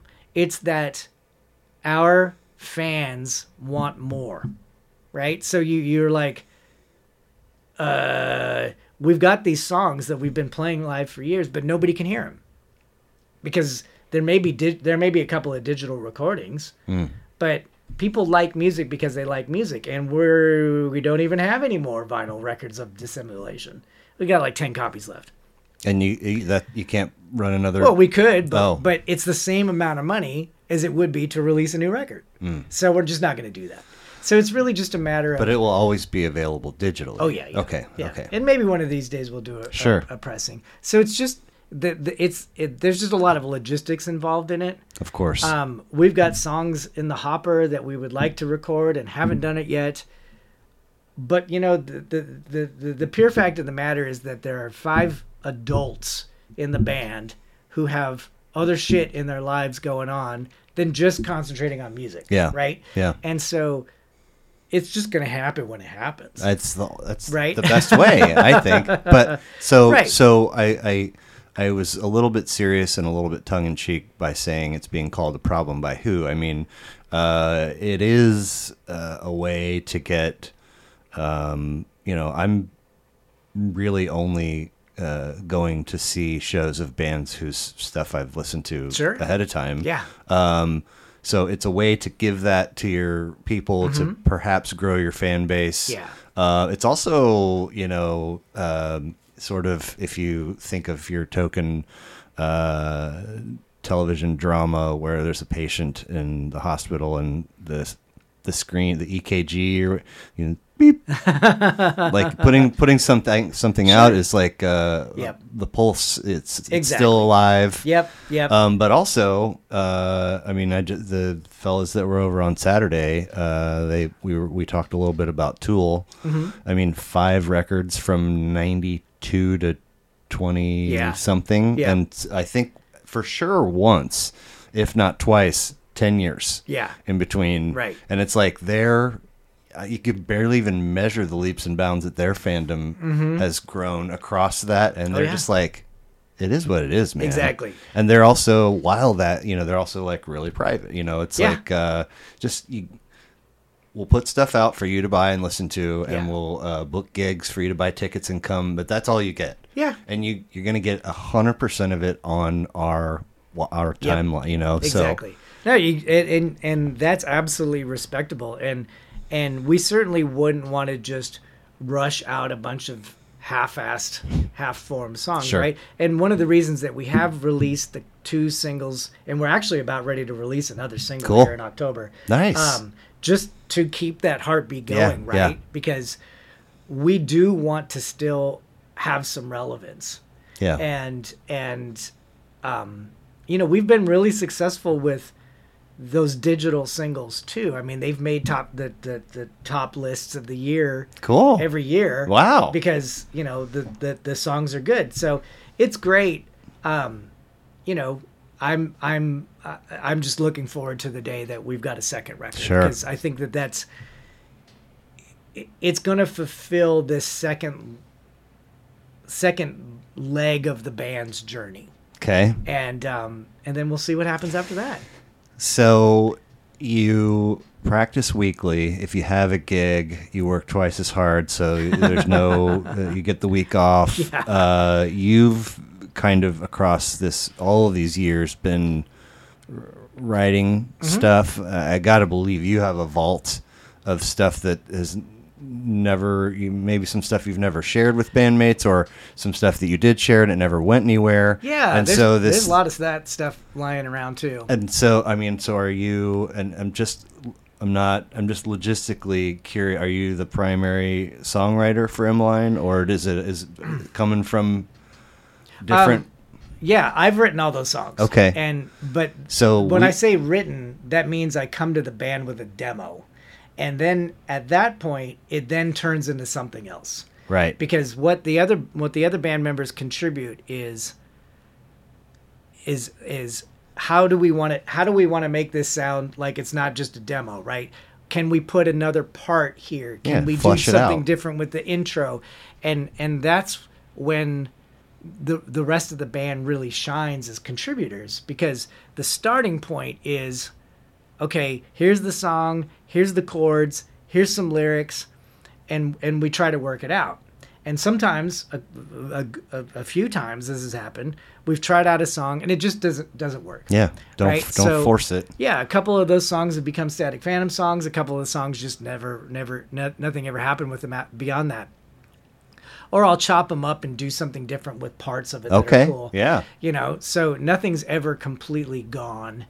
And um uh but that's but what i love about working with everybody in Emmaline Twist is that the sound of that band has to be those five people. of course, It has to be. of course, And and um and so they're going to bring not only their flair for Yeah. the the performance, but they're going to they're going to take anything I've written and make it like 18 times better because I'm really lit just putting the most minimal stuff together to get the outline of the song together. right. And Showing them the bones, Right, and they- exactly. organs and flesh and precisely, personality. and- Precisely. It, it doesn't it doesn't become a song until we as a band make it. But you, you, were- we just need two more. I mean, so uh, do they know that, that that's how you feel? Oh yeah, I mean we we we we talk about this all the time. Okay. We all know that we need some some more music, but the, it really just comes down to we just w w- it hasn't we we haven't had the time okay, right, with okay. everybody's with the life that everybody has. Yeah, right? yeah. Well, I mean, I, I, not telling you anything you don't already know, but I, I, I really uh, tend more often than not to find value in that. Uh, it'll happen when it Oh, yeah. happens, Mhm. and sometimes the wait is so long and frustrating, and but it always when it's done, you're like, ah, I'm, you know, Yeah. I like how that ended up unfolding. I think that I think that the the challenge for for me is that I love what we do so much that I just want more from it, Mm. Mhm. right? Yeah. And and and I want to hear what more we can do, and I want Sure. other people to hear more what we can do, right? Music is music is is, is the sharing of an experience, Right. Right. It's it's not a passive thing. Like you No. buy a piece of art or you go to a museum, you're watching passivity, right? You're something is has has been made concrete, and that's the only way it is. But with music, every time we play a song, whether it's at practice or at a show or on recording, it's a little bit different. And then that becomes that version of it. Right. And it'll never be exactly like that again. Right. And and the beauty of music is to be to revisit that. Yeah.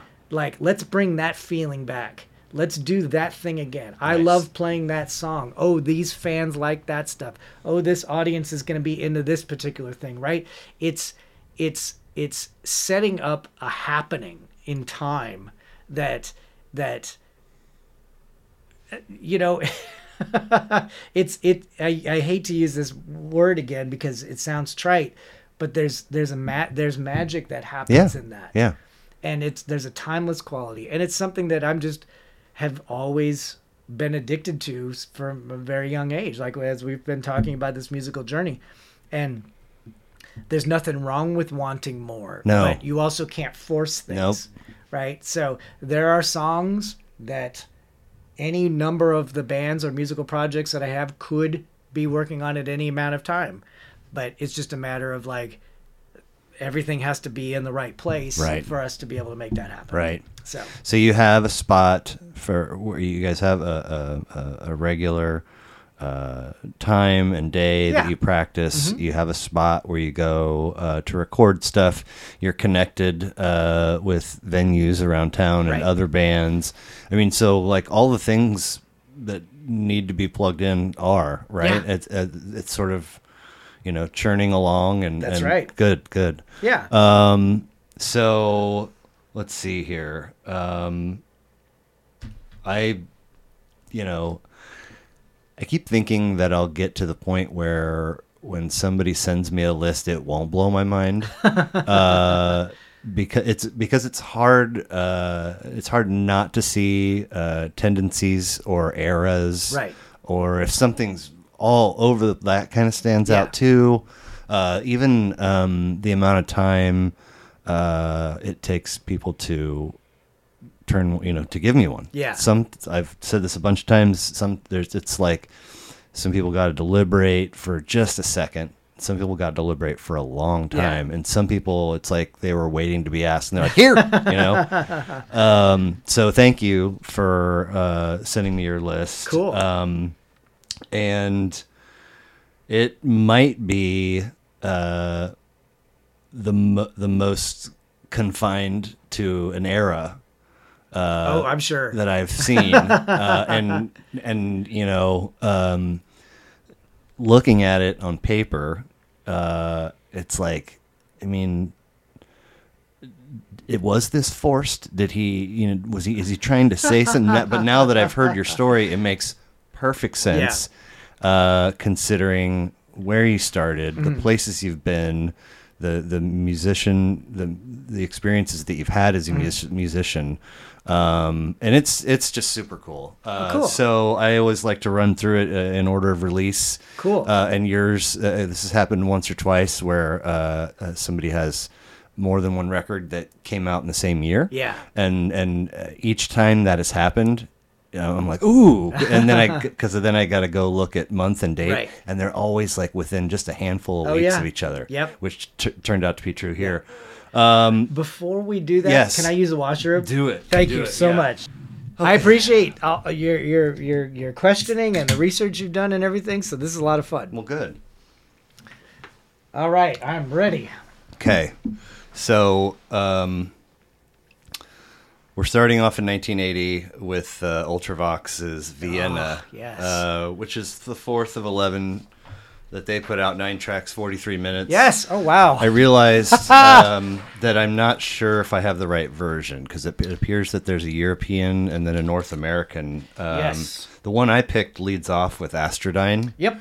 um, which was wicked cool and an unexpected journey. Ballsy, it's like a seven Yeah. minute, long, some you know. Yep. for a 1980 leadoff track. Uh, w- really bold move. Um, so, how did you discover these guys, and uh, what is the rest of their discography like? Oh my gosh. So Midge Ure is one of my all-time musical heroes. So he's the he was the singer in this version Okay. of Ultravox. Ultravox had two versions. Actually, it- they had three versions, but this is what everybody considers their classic lineup. Okay, So he joined the band in 79. Um, but before that, he had been in a number of musical projects. He had been in a, he's Scottish, and he had been in a band called um, Slik, S L I K, as a teenager. And they were basically like a, a Bay City Rollers also ran kind of band, for, also from Scotland. huh? And um, then he was in a band with Glenn Matlock from the Sex Pistols. Okay, So when Glenn Matlock left the Sex Pistols and Sid Vicious took over it, that spot, he started a band called the Rich Kids, huh? and Midge Ure was the singer in that band. Oh wow! And they were they I think that I can't even remember how many records they did, maybe one. Um, and then weirdly enough, and this is one of my favorite rock and roll stories, that Midge Ure played guitar for Thin Lizzy on a tour oh, because he was friends with Phil Lynott okay. and and so subbed in with Thin Lizzy. Then he was in a band, uh, an electronic band, doing musical production with uh, called called Visage. Now in Visage, Is that V I S A G E? Okay.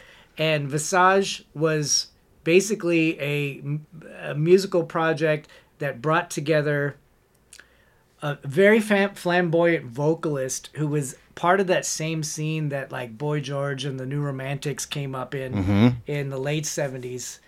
Um, uh, and so Midge Ure wrote all the music for that project, and it included members of the band Magazine. Uh, who one of those members was the guitar player John McGeoch, who went on to play with Siouxsie and the Banshees.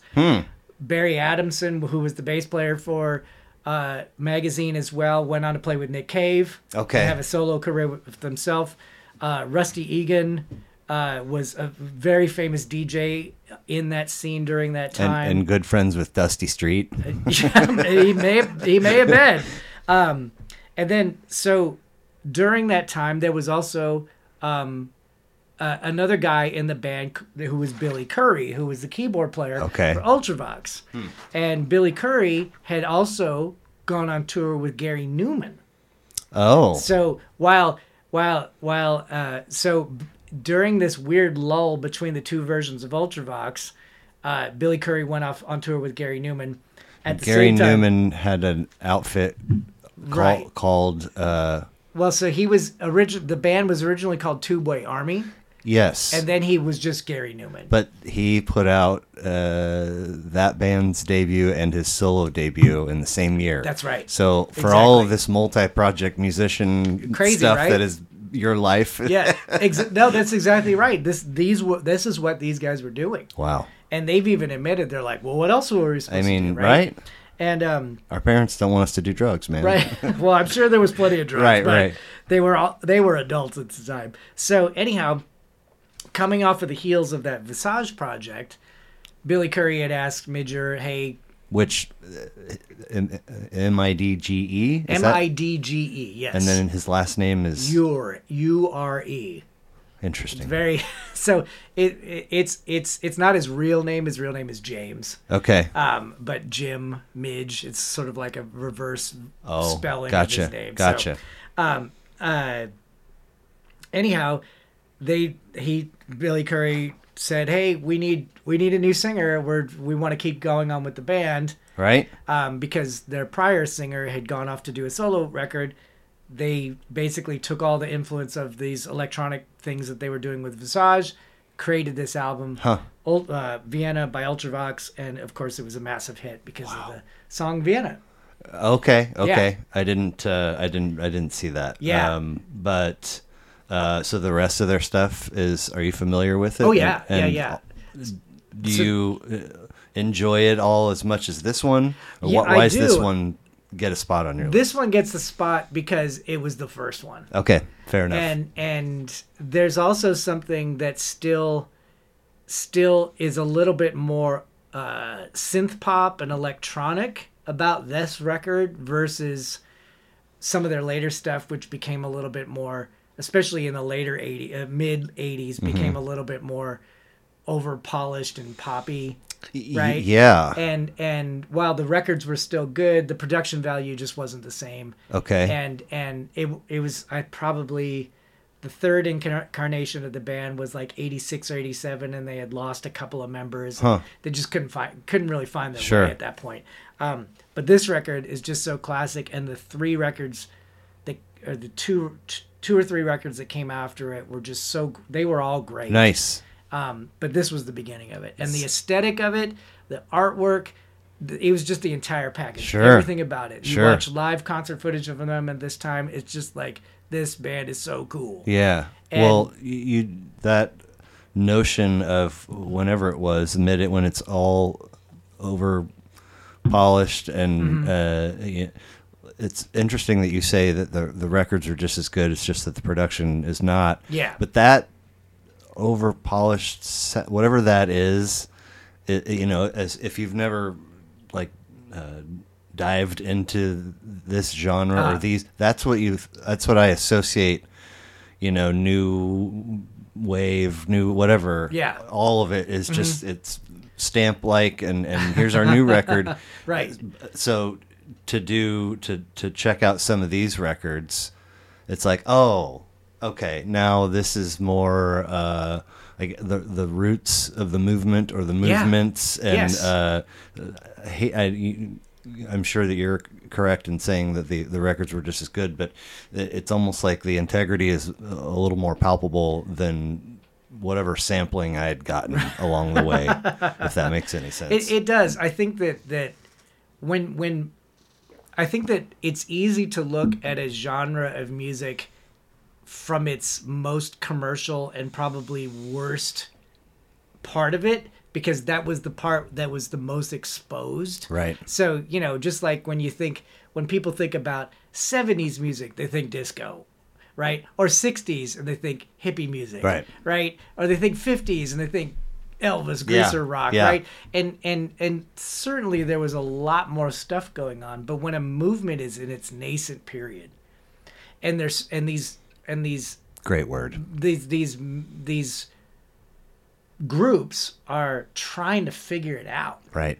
That's that's where the magic really is. Right. and as soon as it starts to become a commodity and this and when i say this i mean like to me the death year of all this music that we're talking about was about 85 86 because now it was like these bands had all some of these bands had become like world famous you know Right. and the production value had become slicker and more polished and more commercialized and you know even as a teenager you're like oh i don't like them anymore they sold out right and that's what that's what we're talking about we're talking about that they're not taking risks anymore they're not Right. they're they're they're Or maybe they're not playing it allowed safe. to. well remember we talked about earlier as soon as somebody else's money's involved Uh-huh. right that's what happens yeah right? Suddenly it is not your product anymore. Hmm. You are part of a larger brand offering.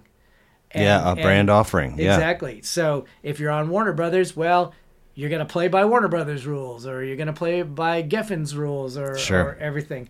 And so the bands that have succeeded over time, you know, if we want to use an example from that particular time, we can use U2, right? They started out young, scrappy, nobody knew what to make of boy them. war sort of- right. october Yeah, sort of post punk, sort of new wave, sort of rock and roll. What the hell are they? they were kind of just left to gestate. And then when they when they finally got to the point of Joshua Tree, it changed everything, right? The world changed to meet their what they put out. It wasn't. It was the opposite way that normally it Wild. goes, Yeah. right. And so, um, but you know, now these days, you could uh, you could you could argue that you know U2's no better than any other sell, sellout band. They still, I still am very much a fan of Joshua Tree and earlier U2 stuff. oh, uh, Yeah. fascinating. Yeah. Um, uh, my group of buddies, um, you know, uh, in high school, I mean, we're still buddies, but you know, we did our running around together in high school, and some of them continued in, in college, um, and it was um, really the artist where I felt like I was deviating, and it's like. Um, everything that they put out, these guys just couldn't get enough. Mm-hmm. And it was like with each record that followed Joshua Tree, Mm-hmm. I was a little more like, I don't know. And it's like, no, they're reinventing. And I was like, but what the thing that they're reinventing just isn't for me. I mean, I, I mean, uh, and, and I'm not a scholar. Mm-hmm. Like I, I, I do know every, the earlier stuff up and up to Joshua Tree Yeah. pretty well, and then the the first two albums after I, I know pretty well, Mm-hmm. and, and then I, I I didn't like willfully reject. I just Right. was going somewhere else. Yeah, um, yeah. But I. Uh, and I, I tried to fight that, like the this rejoicing of, Yeah. and, and they were, I think both sides were equally confused. Yeah, I like I, think was like, I don't understand, like why, and What- they're like, there's something wrong with you, you know. And it's like, I guess maybe there is. I don't know, but no, I I'm glad you mentioned that. Yeah, absolutely. Um, I will say I said up to Joshua Tree, but I really love Achtung Baby. Okay, yes, That- I, that's a, somebody that has made Yep. somebody's list, and it was a joy to Yes. revisit that. Oh yeah. It's, I think it's the one right after that where I was like, Yeah. nope, Yep. Sorry. I, I, I jumped ship after that. um, but yeah, the Ultravox they they did this thing where because because Midge Ure was a rock guitarist, and they mixed that rock guitar with this very sterile, or or or you know very sterile electronic sound hmm. that that that is just bridged. They were one of the first bands to really do that. Yeah, okay, and, and that's why that was kind of a, a thing. So when when when you look at what new wave was trying to do and the more successful new wave it was like if they were going to get on the radio they had to have some rock guitar so find that thing. But but even up up through the 80s the more successful band or the bands that became more successful through the 80s had still had rock guitar in them. INXS u2 yeah, right? Those types of bands that were you know uh, that that had that combination of stuff. But the, this record they they recently re- did a, a like a 40th anniversary release of this and it had all these songs. These bonus tracks were actually the b-sides Mm-hmm. on on certain eps and singles. Um but the the the anniversary issue also comes with a live album. Oh, cool, and it's just like what's astounding is you think oh well somebody's just programming all those keyboards in the studios. Nobody's really playing those things. But you hear the live record and it's just like they're ripping Well- that up I was already the next point I was going to make Mm-hmm. uh, was to touch on uh, what you said a second ago. Of it's always easy to look at the most commercialized, Mm-hmm. um, and so uh, that point, in, in you know, in addition to the one that you just made, Mm-hmm. uh, uh, goes back to that you know that stamp. It, all all of this sounds. I don't know what it sounds like, but part of what not knowing what it sounds like is like it, it's almost like is this is this cheating? Like you know because like the the love for a studio album. Mm-hmm. Is that whole thing to me, even to the point where now somebody else's money is involved, but it's like uh, artist A mm-hmm. comes to the group of musicians with a collection of songs, or maybe it's a collab- collective kind of mm-hmm. thing, and, and and then you flesh them out. You make them the bands, Yeah. right? And then okay, now we're ready to record. And maybe, uh, especially I don't I don't know about now, but I mean in the '70s, you would this huge chunk of time that's probably being bought with somebody else's money. Mm-hmm. But you gotta, we got all got to show up and do the thing and put Yep. in all the and okay, here's the end product and Yep. uh, now cover art and uh, track listing and what's Mm-hmm. what's some. There's probably some broken hearts because track X didn't make it and Oh, this yeah. member totally wanted Oh, but yeah. but it, it, here's the final product Mm-hmm. at the end of the day and it was this whole all of these people and engineers Yeah. and and then you listen to some of this stuff in that uh, easiest to access, Mm-hmm. uh, most commercial, and it's like I, I don't. Is any of that in there, or is it just a dude with a, you know what I'm saying? But Uh, but exactly. This is sort of uh, the man behind the curtain. You say, oh yeah, man, this is uh, these are legitimate folks with Mm-hmm. Right. years of of um, s- studying and learning and teaching, and, Exactly. and it's it's cool. It's Yeah. really cool stuff. Yeah. Um, we leap two years forward. New Gold Dream by Oh. Simple Minds. Oh. Twenty records, these guys, Oh yeah. including one from last year. I they believe. are. You know their lo- their most recent record is great. okay. And so, uh, Diedrich Moore, who is my partner in Monta and in Static Phantoms, he's the only other person I know that is as big of a Simple Minds fan as I am. That's funny. And and he actually he turned me on to their more recent stuff, and they they decided to do that thing too, where it's just like, look, we had our our commercial success and ebbs and flows, but this is what we love to do. We're going to keep doing it. Mm-hmm. And so they actually reimagined the band a couple of times. Bold. Yeah, and the and the the band that they have right now plays these old songs. They'll go out on tour and feature a particular album from their past, or they'll do you know a whole bunch of new songs, and they just they still sound vital Wow. and and and and it's to what you were just describing there they found people that they weren't hiring as they weren't hiring as studio musicians they were hiring as band members who were going to contribute to their sound Cool. and so that's Big just what they do Yeah. exactly and and you know th- this is one of those bands that you still s- will see them play festivals or going on tour and they're just as vital as they as That's they have ever been because you know, uh, again, uh, unfortunately, uh, in my, at least in my case, Mm-hmm. uh, and again, another reason, you know, like uh, for doing this, uh, if you want to add a fourth leg to the stool, is Mm-hmm. like at some point, um, I acquired, unfortunately, a, a large.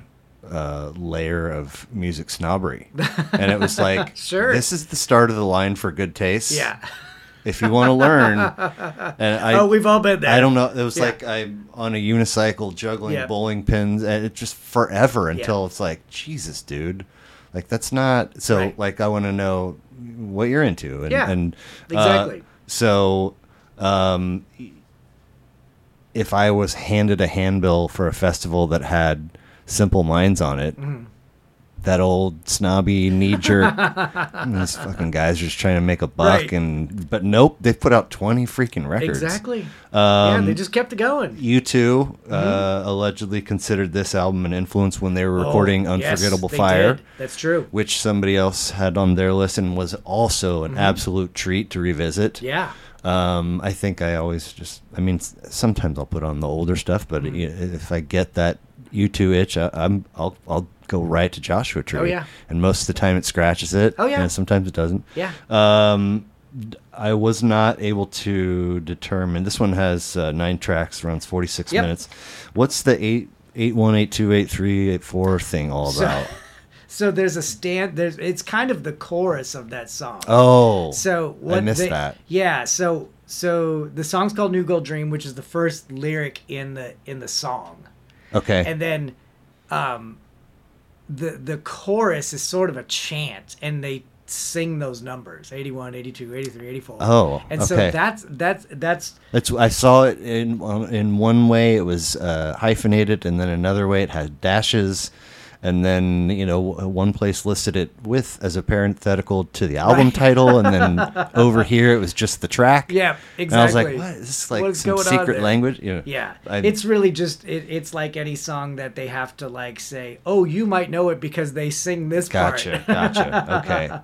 Um, so this is uh, three years uh, before most of the rest of the world would discover them via the Breakfast Club. Mm-hmm. Right. Don't you forget about me. And Yep. So like uh, when that came out from that soundtrack, Mm-hmm.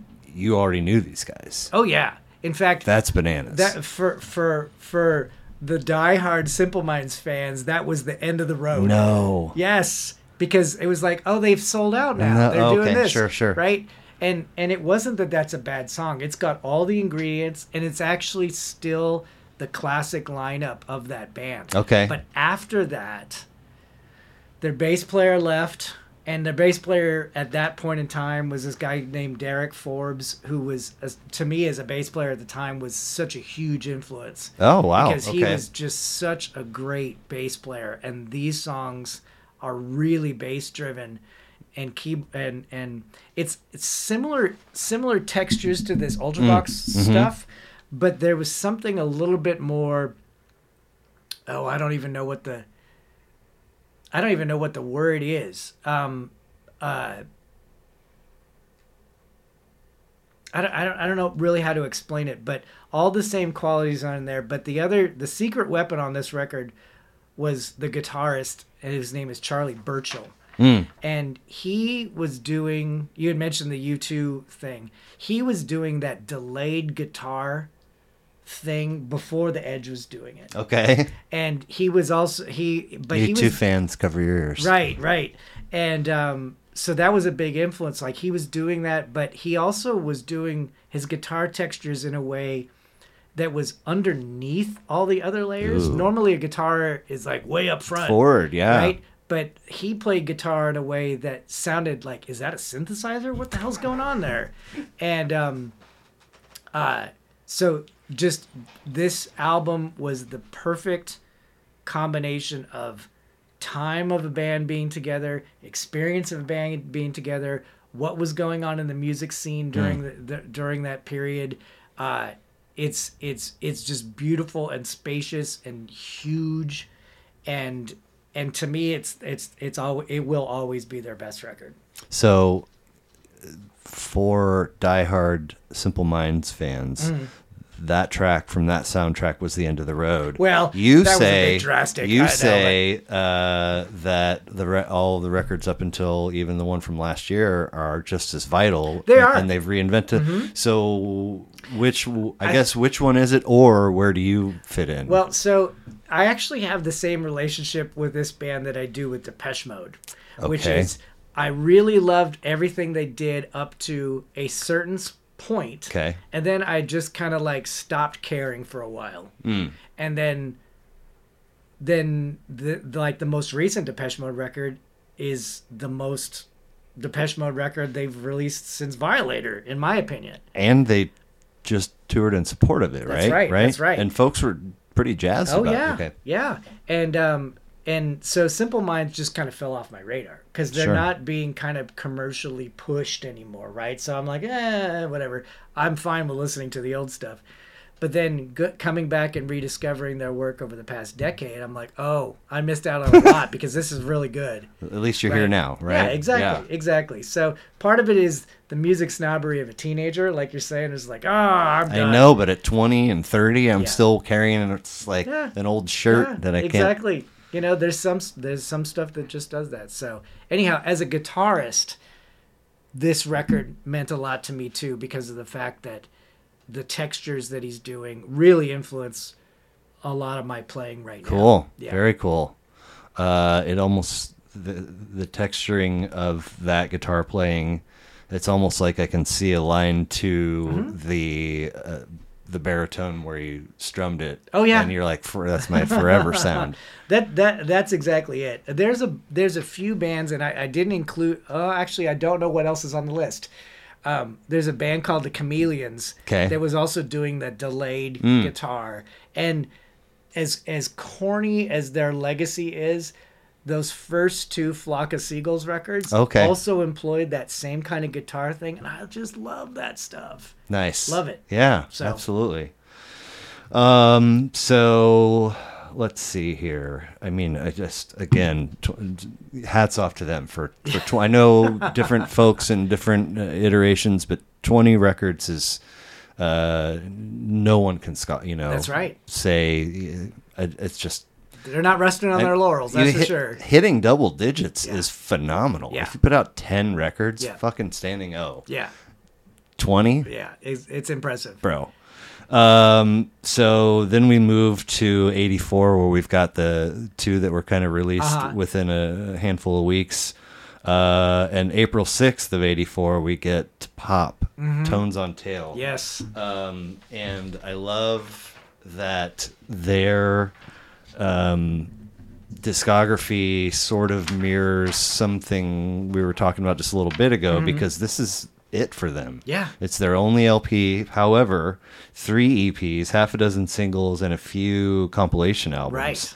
Uh, but this one is their lone studio, Mm-hmm. nine tracks, 39 minutes, short and sweet. Um, how did they land in your lap? Oh, this this band almost brings me to tears. Oh, when I think man. about it. and and and it's so weird because it it it's one of there were a few bands that I I I, I really grasped onto during that formative time of playing my bass in my bedroom as a teenager. And the very first song I ever heard from them, and it is on this record. Oh no, it's not on this record. Oh, no. That's okay. It's on it. It's on. It's on one of their EPs. Okay. It's a song called. Even more fitting. Yeah, it's a song called "Twist." Okay. Ironically, right? Coincidentally, and and it it came out of the stereo in such a haunting manner that like, and it was so completely different than anything else that was being played on there that I'm like, what is this band? And then I found out that it was this side project of two of the members of Bauhaus. Yeah. Daniel Ash and Kevin Haskins. Yeah. Who would later form Love and Rockets. Yeah. Exactly. So I had already been a Bauhaus fan, but this didn't sound like Bauhaus. This sounded like some kind of and, and Daniel Ash used the term mutant pop music because he was basically just trying to do something so bizarre that that like kind of like threw everything but the kid and the kitchen sink into these odd little pop songs hmm. and like so he would take a 50s guitar and match it with a weird spooky watery chorusy fretless bass and the drums being played like a little drum machine like uh, you, you know that it it was taking odd spooky instruments and putting them together and making these strange little songs I, I gotta tell you, man, uh, Lions as the opener, Oh. very alluring. Yep. I was like, shit, dude, I am fucking in. And it was a fun little journey. And then they never, it just, they departed from that. And it's, it, I, I expected to be disappointed and to check out. Uh, but each subsequent track was like more different than the one that preceded it. And I was like, I don't not like this. Right. So I'm like sticking, I'm kind of like kicking rocks, but Yep. sticking around, Yeah. and like this is fucking fascinating, It man. is, and that's exactly right. It's like it was almost like because of the fact that he he was trying to do something so different, and and this actually is going to be a nice segue into the, the which what I think is the next one on the list, is that you've got these. You've got these people who have the weight of their prior band on their shoulders, right? I, ayahuasca, come on. Yeah, and and and so when when when they get to this place where they're like, I'm gonna do everything the complete opposite of how I've done it before, Hmm? Yeah, cleanse it, purify it. Right. Fresh start. and and it challenges them as musicians and us as listeners to recontextualize what we're what how what our relationship is with them. And so suddenly i'm not listening to goth music like bauhaus which was very glam rock it, glam rock and punk rock put together that's what that's what bauhaus was. And, and sort of uh, uh, goth soundtrack Yeah, or, or, exactly, or, uh, like- outfit or costume. Exactly. Yeah. So it was very, very much you know the, the the trappings of everything that was supposed to be goth.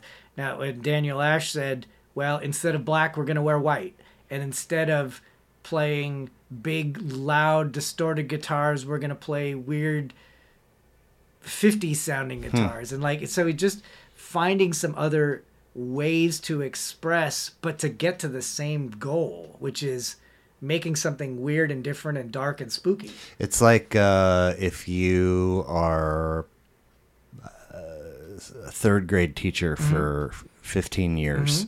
And every single year, uh, the family of every student in your classroom adores you. Your kids love. They're going to remember you forever. Yeah. And after 15 years, they're like, now go do it to juniors Right. in high school, and it's uh, not going to be 20. It's going to be uh, 90 or whatever. and you have to bring uh, the enthusiasm and the energy and Mm-hmm. the preparedness every day, and you need every mind and body in that room dialed in. And, Right. And uh, it's, it's a, a lot of weight. Yeah. To you know move into that new Exactly. realm, I would think. Yeah, and you have to completely there's there's two things that are going on there. You have to like really trust that what your your vision is is correct and and follow that and have that confidence, but then to also I, I mean, I honestly believe that Daniel Ash did not give a shit that if anything happened with this band. Okay. Well, But- there's there's some value in that. Absolutely. But what's funny is, and you mentioned Love and Rockets, Love and the, that first Love and Rockets album was essentially the second Tones on Tail record, because those Oh, wow. those songs and the way that they're constructed and produced and everything was the logical con- uh, extension of what what he did on this record, this Tones on Tail album. And um, so any of those songs could have been Tones on Tail songs. Wow. Yeah. Wild. And it just actually just got better because David J was able to contribute a lot more Okay, to it to make it Love and Rockets. But the but it's in essence the same blueprint. It's like Huh. what are we gonna do that's not Bauhaus, but it's still still cool and dark and Right. weird and lets us grow. Nice. well, uh, so April 6th and then May 4th, Uh-huh. the top, the, The Top, cure. yep. Were you right? Yep. Okay. Uh, 5th to 13, 10 tracks, 40 minutes. Um, this band.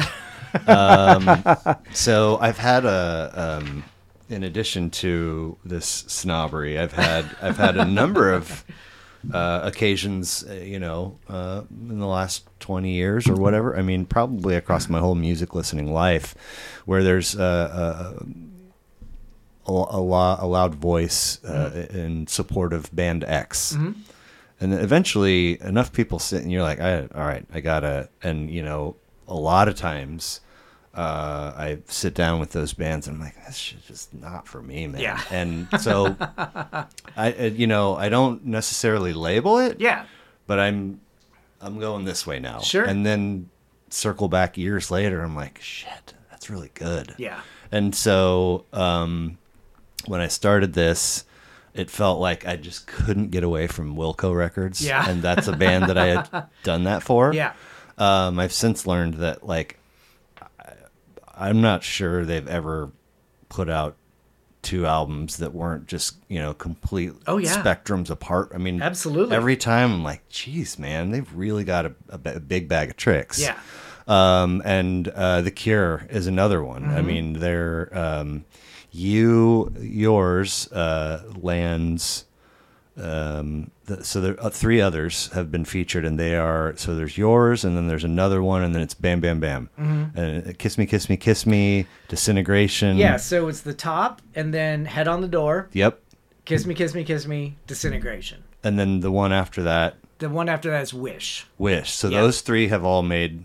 Anyway, Cure and Wilco. Yeah. two bands Nice. that I had in, in a previous moment of my life being Uh-huh. like, "Mm, you guys Not can keep me, that. yeah. Uh, they're like the most appeared artist, which I- so like I really, really had a, a, a pigeonholed Cure Mm-hmm. as X, Yeah. and not not for me. I get it. And and I listened to one whatever the one of those that was first, and I was Ah. like, oh, that's pretty good. And then the next one, I was like, it's pretty good, and not like and then the third one, it's you can almost see the maturation. Yeah. Not that this first one was, anyway. So Right. you're, and I'm like, well, okay, that's that's a, a, a little bit out of left field. Yeah. It's it's not that uh, uh, wheelhouse that I've gotten to know just a little bit.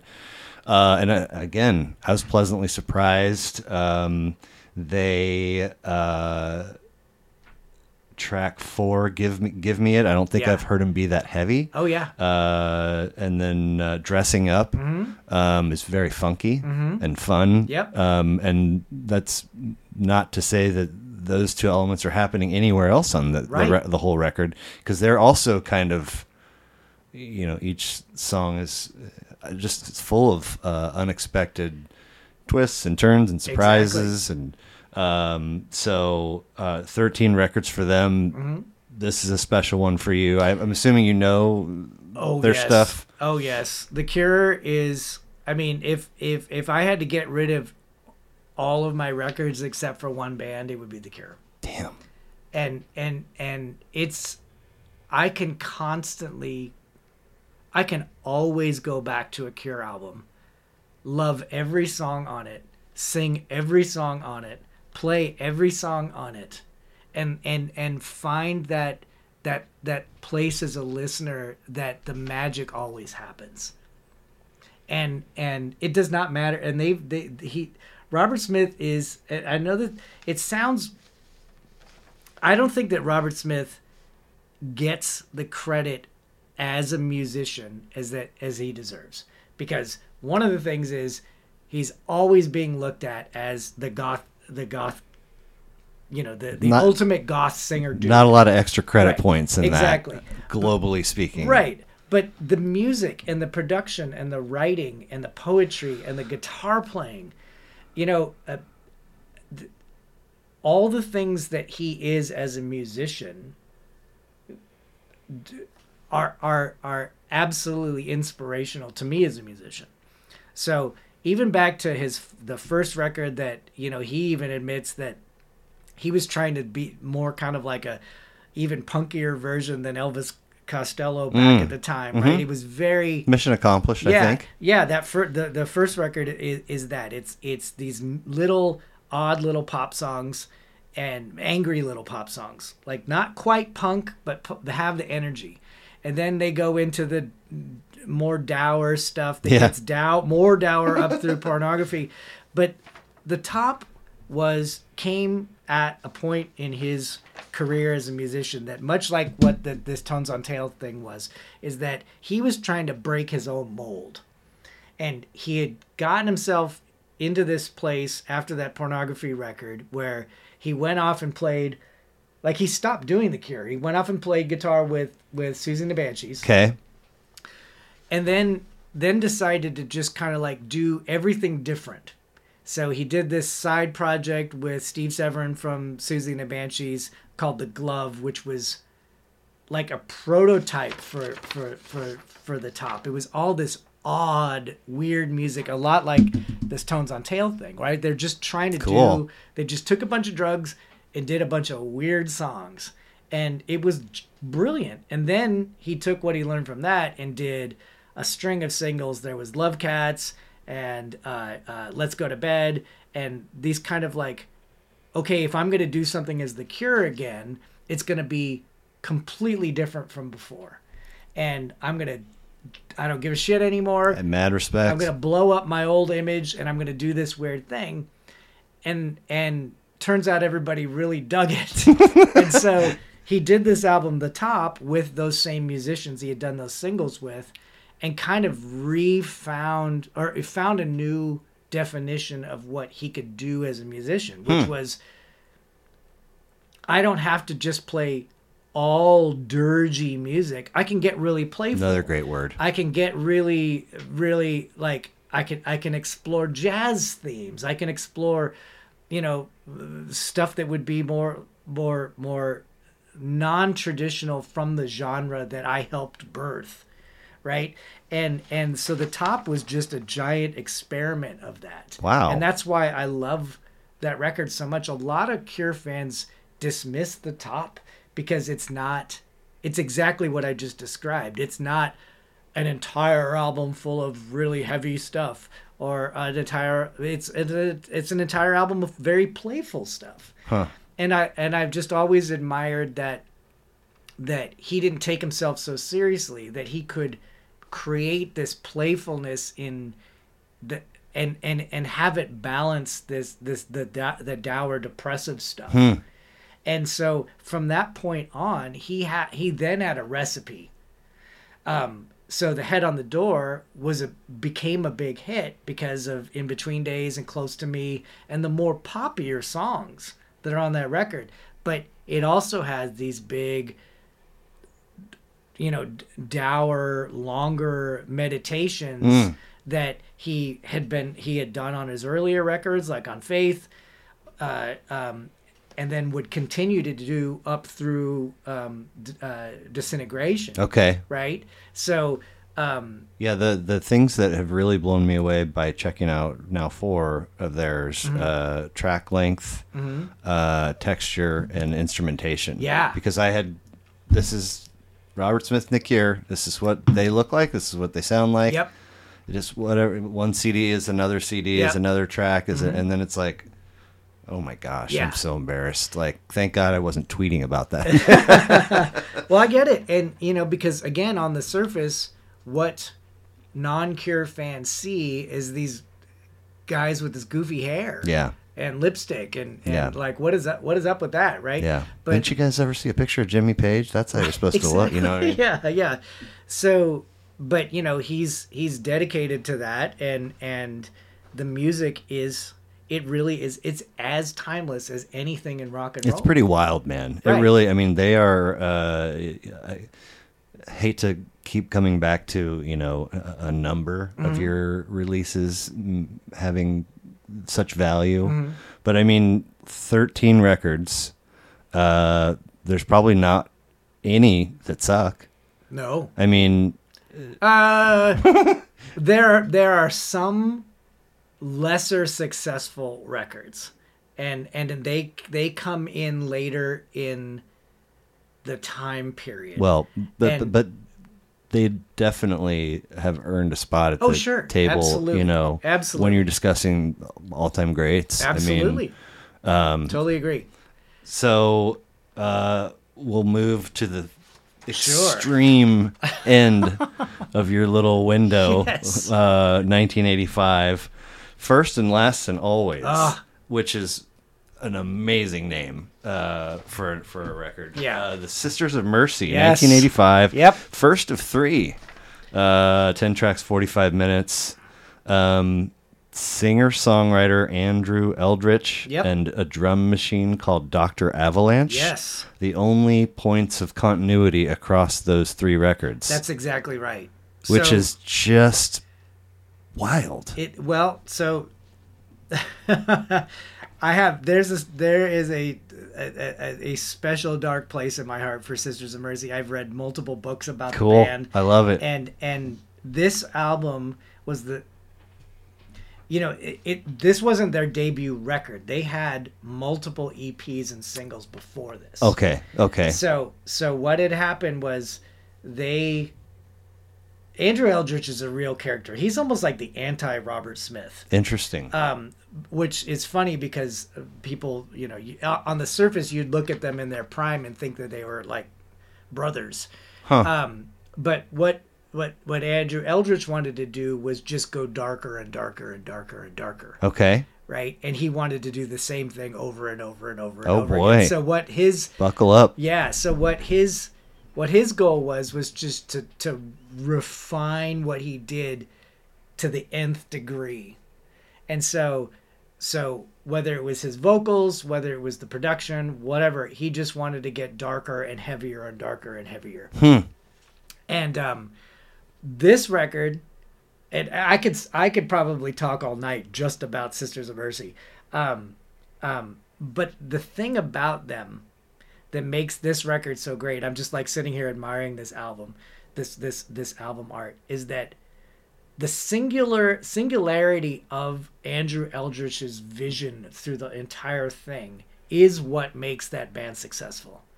And that if you look at the very first singles up through this this one, they all look like they are all perfectly packaged the exact same way. For real? Absolutely.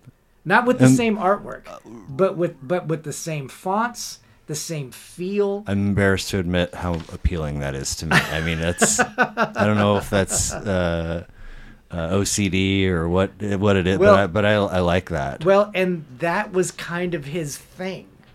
And and whether or not he was ever diagnosed with OCD, For me, Yeah. liking something like that. well, just, uh, yeah, Anyway, and, and and and him that same way was was like he's going to create consistent thread through everything that is that brand that is that so you can look at this and you can look at anything Sisters of Mercy and recognize that Well, that is Sisters you of Mercy. You said that brand, maybe it's the birthplace of branding. I mean, so might be. much online social media energy goes to Possibly. brand. You know, anyway. Yeah, yeah. But but he was for the longest time doing it independently. He wasn't on. This was their first major label release. The other ones, and it was still licensed through his own uh, uh, uh, publishing organization. So he had control through the whole way Nice. because he just wanted it to.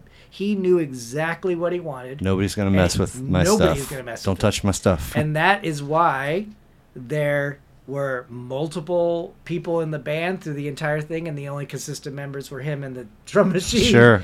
right because he became very difficult to work with Oh. because he was you know I the see how- mastermind yeah. yeah and i think he would admit that too and um, the two albums that came out after this also had completely different lineups Mm. different production values different Hmm. quality of songs but it was it was always him they just toured they came to kansas oh, cool! Did you check them out? oh yeah i was there Good time. and um, yeah, you know, it it it it's not presented in the way that I consider the classic Sisters of Mercy lineup to be, which was this 'Kay. album. Um, you know, it's a little bit more heavy metal. Oh, interesting. And, and le- a little a little bit more too reliant on backing tracks. Um, but to hear those songs and to hear that voice Yeah. of his, I mean, that's that's why you go. Well, uh, I had a similar but different experience Ah. uh, in that uh, Black Planet uh, Mm-hmm. with the lead off. Um, I was in, I was like, I don't love this, Ah. but I'm but I'm interested. Ah. And uh, I was like, I also kind of hope that the rest of the record doesn't sound just like this. Mm-hmm. Not a, it, it, it departs from that track, and then everything else kind of seems a little bit m- more homogenous. Right. Uh, but but each thing is also you know got its own twist to it. Yeah. So it was a very, it was peculiar, uh, and and and you know, um, the other takeaway was that I almost wondered if he's trying to sound like David Bowie because he sounds like him a lot in spots. Well, it's funny that you say that because we were talking about Bauhaus earlier, and Peter Murphy, like, just completely aped David Bowie. Oh. right? that was his main Okay. main thing. Um, and there is a lot of that.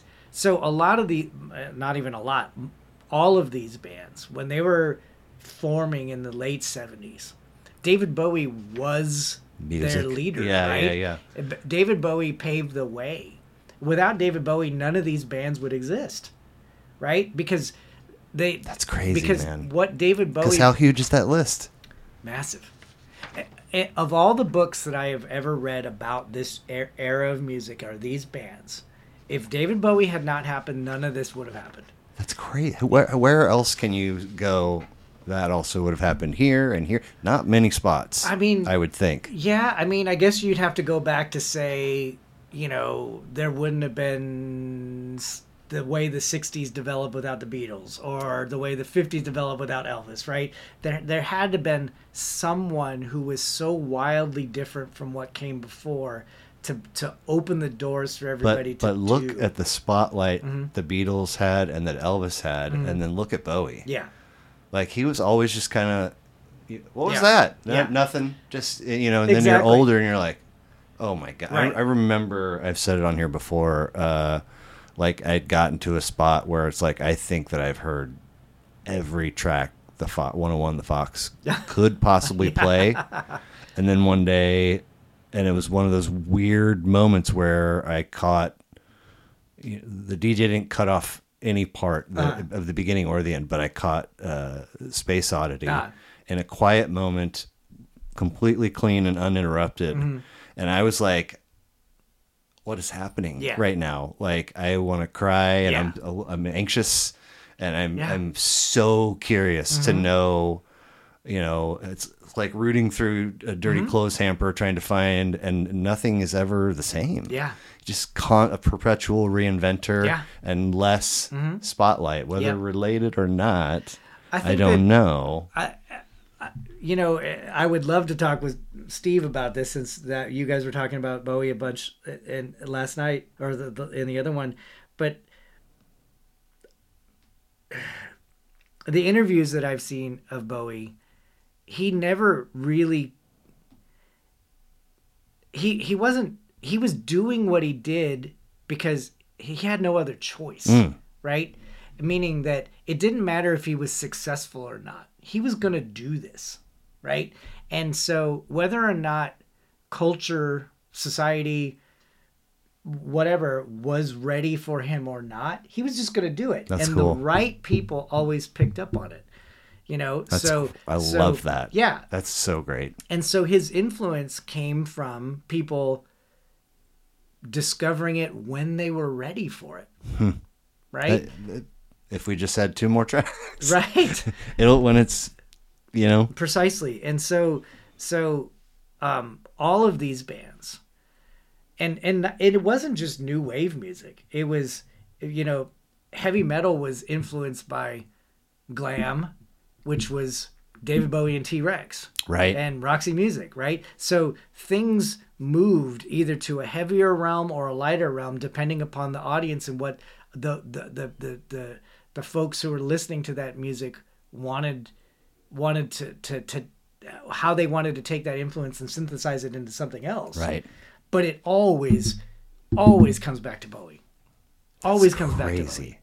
Man I, uh you know again with the the stamp uh, of uh, I, I got it on this band uh, one song Mm-hmm. uh, get it on bang a gong. Like i heard that four billion times and i was like so fucking t-rex sounds like jesus. And there's a there's a playlist that i sort of live and die with now that has a whole uh, t-rex album on it. And every time one of those tracks comes on i'm like holy fuck who is and then i'm Yeah. like God damn, these guys are amazing. Yeah. And here I was just join one hit, you know, kind of that's them. And Well, and that's one record. yeah. I haven't even looked any deeper. Yeah. But interesting that you brought them up with him. Um, I think that that well, so T Rex wasn't as popular in America for I don't know what reason, probably the same reason. Um, but, in England they, were they massive. shred oh yeah, and they were and real, groove. just- oh yeah, and jam. it it was they they were they were again taking a bunch of things that sh- shouldn't have fit together but did. Huh. You know, and and and I could we could go on if we wanted to talk about how how you know psychedelic music turned into space rock and and and how T-Rex is somewhere in the middle there and, and started to make glam happen but you know um it, it, that stuff was the prototype for what punk rock would become, what electronic music would become, what experimental music would become, what prog rock would become. Like it all stemmed from that point in which that that people wanted to do more with music. Mm. Which is a great thing. Yeah, Right. And all of these bands were kids or young, you know, young young people when they first saw David Bowie, and it changed. You know, they'll they will all say, "Oh, I saw David Bowie on Top of the Pops, and it changed my life." all those awesome. bands, they wanted to be, they So wanted to great. do that. Yeah. So Um, so thank you again for uh, getting me that. Um, Emmaline Twist's Instagram page is the best spot to keep tabs on what's happening with Emmaline Yes. Twist. true. And then the other outfits also have a digital presence. that- That's right. So Monta has Instagram and a Facebook. Okay. And Static is Phantoms. oh, go ahead. Sorry. that M A N T A? M O N T A. M O N T A. Right. Okay. um, Static Phantoms, which is the synth pop project. That's mostly active on Instagram. We actually just released a single last week. Oh, fun! Congratulations. Thanks, thanks. It's uh Is that uh? Do they have a Bandcamp too? It yes, Where one can find. On- Okay. All these bands are on Bandcamp. Great. And um, yeah, that's that's the that's the musical projects that are active enough to. My ambient stuff doesn't have a. I don't do anything for that. That's just Okay. that. Not yet, they're just- anyway. eh, Right. It's not really. It's not meant to be a package like that. It's not meant to sure. be. A It's an experience. Right, exactly. Okay. So it's it's nice to not it's nice to have that outside of oh I gotta go promote this thing. Right. Or oh I gotta, you know, get t shirts made for this Sure, thing. sure. Well, uh, I've got five goofy questions for you, Oh, and I really need to uh, add to the list Oh. because I'm just repeating, but That's fine. Uh, they still are, are fun a little bit for me anyway.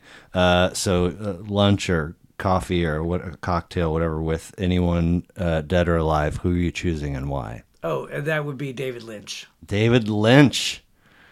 Wow. Uh, and man, the folks that love David Lynch love David Lynch, right? I mean, Yeah. it's almost like um, uh,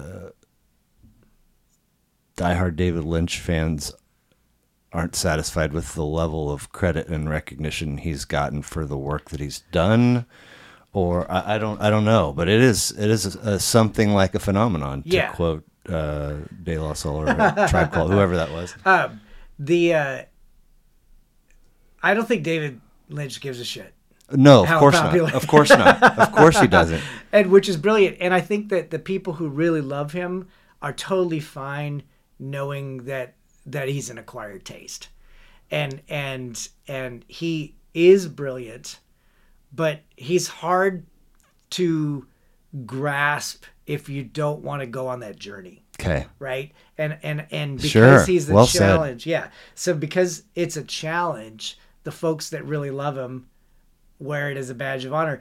I would actually say that it's a similar thing to people who enjoy Frank Zappa's work. Oh wow. Right? Okay, Because- you're absolutely right. right? You're absolutely right. So it's like, and and and while I am not a huge fan of Frank Zappa's work, I love him as a creative person. sure.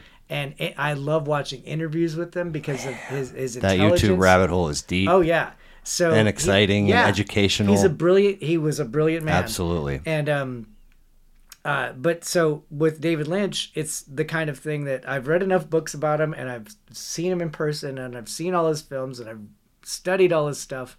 That he would be the kind of guy that I would sit, uh, like to sit down with and talk about anything other than his movies Of course. Of course. because it's like he's he's just that brilliant of a creative person that he doesn't want to talk about his, his no, films, man. right because the films are my experience Yeah. and he's over it he's Yeah, done with that yeah. right but but let's talk about old cars or Uh-huh. what kind of you know his the coffee he makes I or, would. T- I was you know, gonna say, how yep. does he take his coffee? precisely that kind of Um, stuff did you watch uh, Louis C.K.'s show Louie on FX? No. Oh, was this when he was did, was David Lynch on there? Yeah. Okay, I didn't see. I never got to see that. It's So I will have to go see it. it. Well, it, it was scrubbed Uh, from the internet, but he got it back Oh. from Fox uh, for a limited time. Oh yeah. and all of his prices, like if you you can buy all seven, I think, of his stand up specials for thirty dollars Mm-hmm. Oh, on his website, and Louie is there too. Maybe the best television show I've ever seen, Awesome. and I don't I don't watch. You know, the the only one I would throw in there it would be The Wire. You know, Yeah. because that I haven't I didn't watch The Sopranos or Breaking Bad. Yeah. or, it, I just didn't. Sure. Um, but it is really, really fantastic. All five seasons, Mm-hmm. just emotions all. And there's a, a spot in in maybe season three uh, Mm. where he's he's a, a pretty central figure to a, a handful of episodes. Wow, okay. And it is so unnerving. Yeah. And so compelling. Yeah. You just you can't look away. Like, and, And he- that's that's his thing. That's and most of thing. their Yep. scenes are like it's just the two of them having dialogue Yeah. in a in a quasi dark room. Yeah. Oh god, it's so awkward. Nice. Uh, yeah, and it's just like I when he w- walked onto the I was like get the fuck out of here. And then you could tell Yeah. he's invested in this Oh, yeah. character. And it's really, he's just, I think, being himself. Oh, I'm sure it is.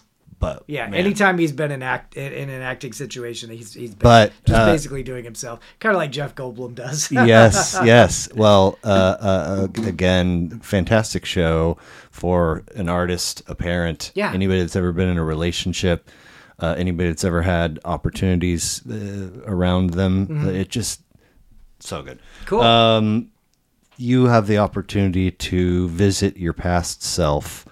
Uh, what age are you choosing, and what are you saying? oh, man, that's a therapy question, isn't it? Yeah, a little bit. Uh, I would go. I would go pretty far back. okay. Um. Uh, so being the nerdy outsider kid and also having been you know uh, you know there were points in my life where you know didn't have uh, father figure around and stuff. And i would go back to the version of me at that point who really needed to know that there was a really awesome future ahead. God, if only. right? Shit, you know? dude. Uh, d- thinking about you know uh, especially being a parent now and and having been there the entire time for my child and despite the divorce and everything you know my whole thing was to not make the same mistakes uh and to and to learn from the fact that I I mean I wasn't a victim right? I don't I don't I don't hold resentment towards my parents for what happened Of course of not. their but lives, but if there was a therapist in the room, they would definitely say that divorce is trauma. Oh, sure. So it's Absolutely. not nothing. That that's actually then that's why this is go. That's why I'm saying that if I could go back and bolster that kid better, right? uh, I I could have probably had an easier time moving through the rougher points of my life, but at the same time, you think, well, whatever it was that that that that that trauma may or may not have happened, I found my way Yeah. and so I, got to hand it to myself. Yeah. So- I, I, I struggle. Uh, I don't visit as, as, as often as I used to, but uh, Durango, where I went to school and had the radio show, all that, and, and newspaper, and a lot of good friends, was just a magical experience. Mm-hmm. and I got to go to college while doing it, and Mm-hmm. and and hone a lot of lot of rough edges about myself. Yeah. um, and I I bailed Mm-hmm. to come back to Kansas City um, for a very short-lived long-distance relationship, and it was an immediate move in together kind of thing, Mm-hmm. Yeah. and it, it, didn't end bad, but Yeah. it just it didn't work Yeah. after a year and a half. Uh, and then I'm kind of fumbling through and, and met uh, uh, the woman that I would end up having kids with, Mm-hmm. which you know also ended in divorce, um, which thwarted my only true my special purpose was Ah. I'm gonna have a family and have kids and not Yeah. get to and well well that's not what was in the in the cards for but so uh, I've always uh, that choice to come back and, and pursue that relationship like I want to kick myself so hard for Uh-huh. it but I don't have the kids that I have if I don't do that Sure. and there's Exactly. a lot of other uh, uh, smaller uh, uh, parallels Yeah. to that it's large to me, right?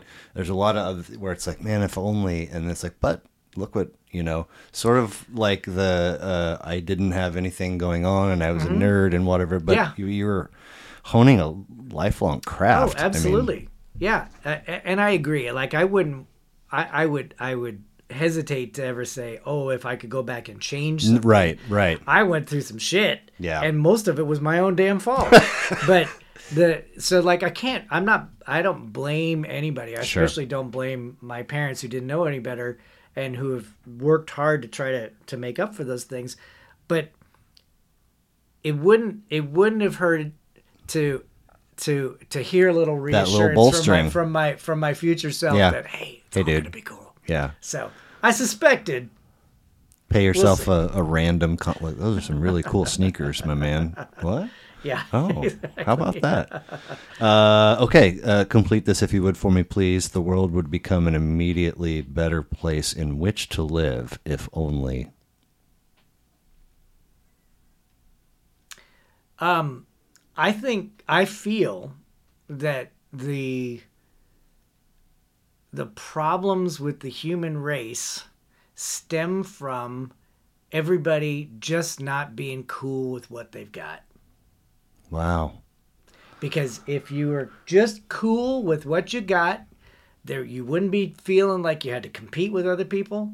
You wouldn't feel like you had to get more than other people. You wouldn't have to feel like you had to be in front of the line of other people. You wouldn't feel like you had to be in a better political party or a better sports team or whatever, right? You wouldn't have to feel like something was lacking in yourself so badly that you had to take it from somebody else. Very well That's said. why the world is in the state it's in right now because everybody's too fucking fixated on what they don't like about other people when they should just mind their own business. And now, everybody meaning the whole world, or The whole or just our little pocket. Everybody, Okay. the whole world. Well said, man. And and and and let me let me let me rephrase that. there are people in the world who get that and are totally fine living their life without being burdened by that. Without being burdened by that sense of lack that that drives people in the wrong manner. I think that in a capitalistic society such as ours, we're bred to feel like we have to have more than somebody else.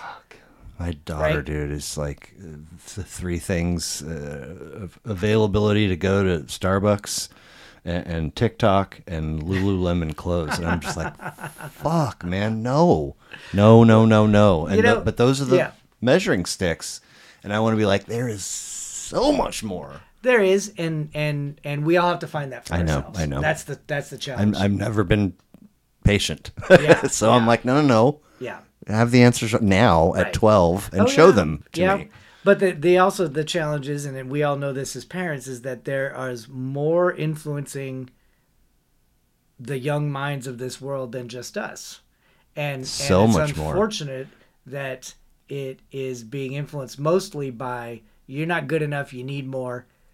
You're Uh, not going to be you're not going to be happy or satisfied unless you have this. Uh, it's a chapter in the you're- book you were just Yeah. talking about, you know? Yeah. so and, and it's uh, all you know, as opposed to finding that magazine and the music store in Mm-hmm. Tacoma and and all of this like uh, appealing to f- discover stuff it's all being fed Mm-hmm. Yeah. you know it's wild and not Yeah. healthy it's cool i think it's way cooler when you gotta dig for Oh it yeah, but absolutely. The, the, the discovering is is is a by dis, by going through the act of discovery, you are leading with curiosity. Yes. you're saying what what else is there, right right? And and it's a, there's a sense of optimism. What could be? Not oh, this is just the way it is. Yeah. Right. This is the stuff I gotta like. I gotta consume this. I gotta do this. I gotta be measured by this. But if you say, well, what else is there? How else can I find something? How else can I express myself? This is what. This is what.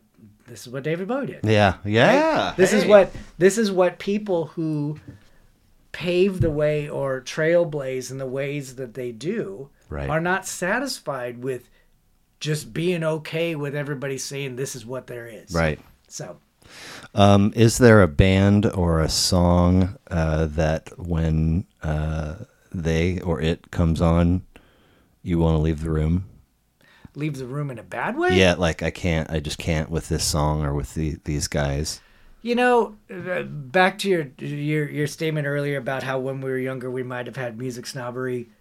That that would have been the case in the past. Okay, Um, I, I don't feel that way now because I can look at those things and say, you know what, this this is obviously there because it brings somebody joy. uh, man, And, and awesome. I, and I can appreciate that. That's I really- may not personally want to listen to it, right?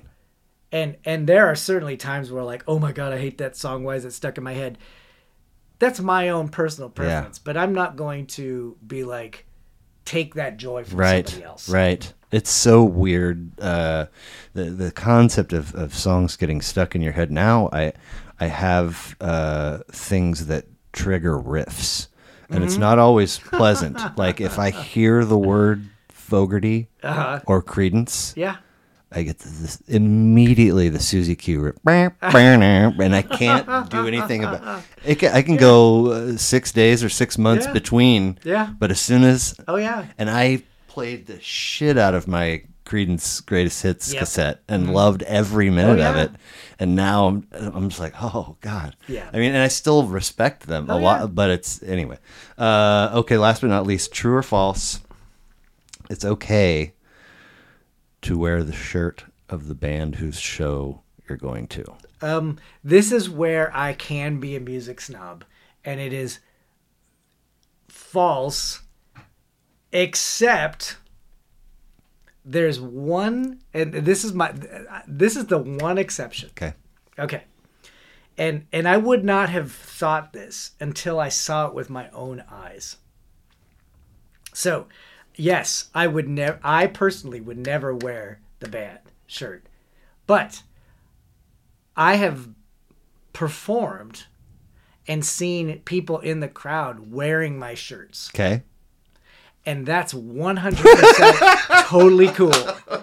I should have seen because, that coming. Because again, I'm not going to take that joy away from that person. I wouldn't do it, but I'm not going to pee on somebody else's parade. okay. Now, there's one other there's a, there's a major example in which I've I've I've seen this and been okay with it. And it's so years ago, Iron Maiden was playing at the Sprint Center Wow. and my cousin, the cousin I mentioned earlier, who got me into heavy metal in the first place, had flown out here to to hang out with his buddy and go to this concert. And he's like, "Hey, we're gonna be down in this place called Power Light. You should come down and have a beer." So I went down there, and um, I think I was wearing because I didn't want to look like I was a non-heavy metal fan.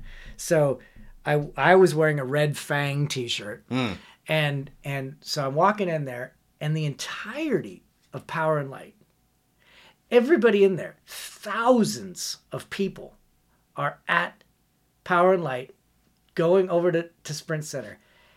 Every single one of them was wearing an Iron Maiden T-shirt That's crazy. and and and and when I met up with my cousin, he was wearing one too. And that particular fan base wears those shirts as a badge of honor because what they were It's doing unique to Iron Maiden it- fans. well, I don't know if it's unique to Iron Maiden fans, but this was the first time I'd ever seen Phenomenon. everybody Yeah, yeah. wearing them. And and what he was telling me is that when because they've been around for so long Yeah. and they've done so many tours that if you've got a shirt from a really as far back as you can go, You're the president of our organization. precisely, that's like street cred. Well, it's uh, fa- fascinating because I was all I never have really lived in the metal uh, lane. Mm-hmm. Um, you know, I've peeked into it a couple times. Mm. Um, I, I barely listened to. My cousin turned me on to Iron Maiden. I barely listened to any, Mm-hmm. but I always wanted to keep tabs on the cover art of the newest record Oh, yeah. because it was all it was fascinating and fun. It was always Eddie's doing Yeah. this now. Yeah. So I I can see how that would be. Well, it's similar to the to the, the Sisters of Mercy theme, right? They've Yeah. got a thing. yeah. and that every tour they'd have different like multiple different shirts that would be on theme for that album or that particular tour or whatever and and and so it create in in that environment it was creating that much stronger a sense of community. Hey i was at that show. That's my favorite record.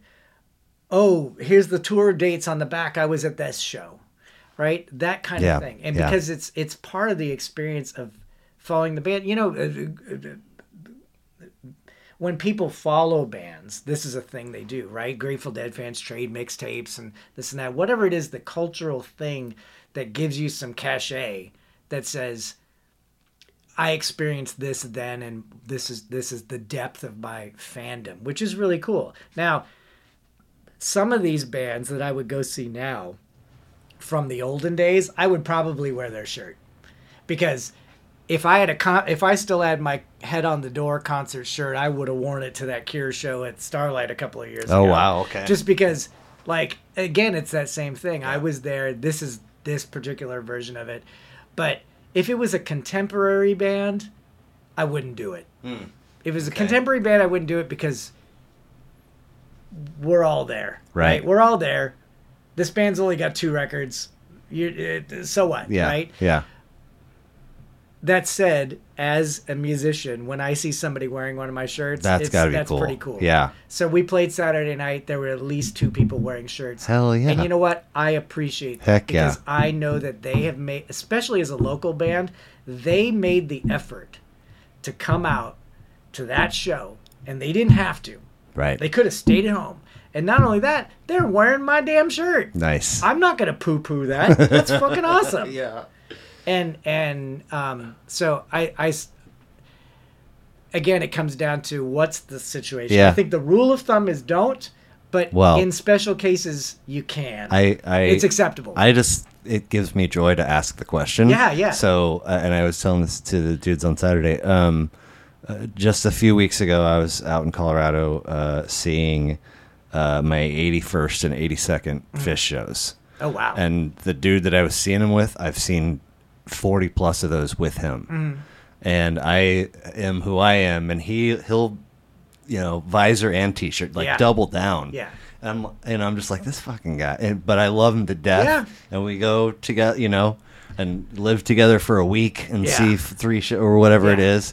And anyway, it's just I, I love it. I think that I think that there's something that happens when a when a musical act becomes as established as, for example, a sports team. right. Like you're not gonna see Chiefs fans who are underdressed in Chiefs gear. Right. right? The whole point is to show how big of a fan you Yeah. are, Yeah. right? Yeah. You want to go and say, "I'm in this," Yeah. but there are few bands that get to that level, Right.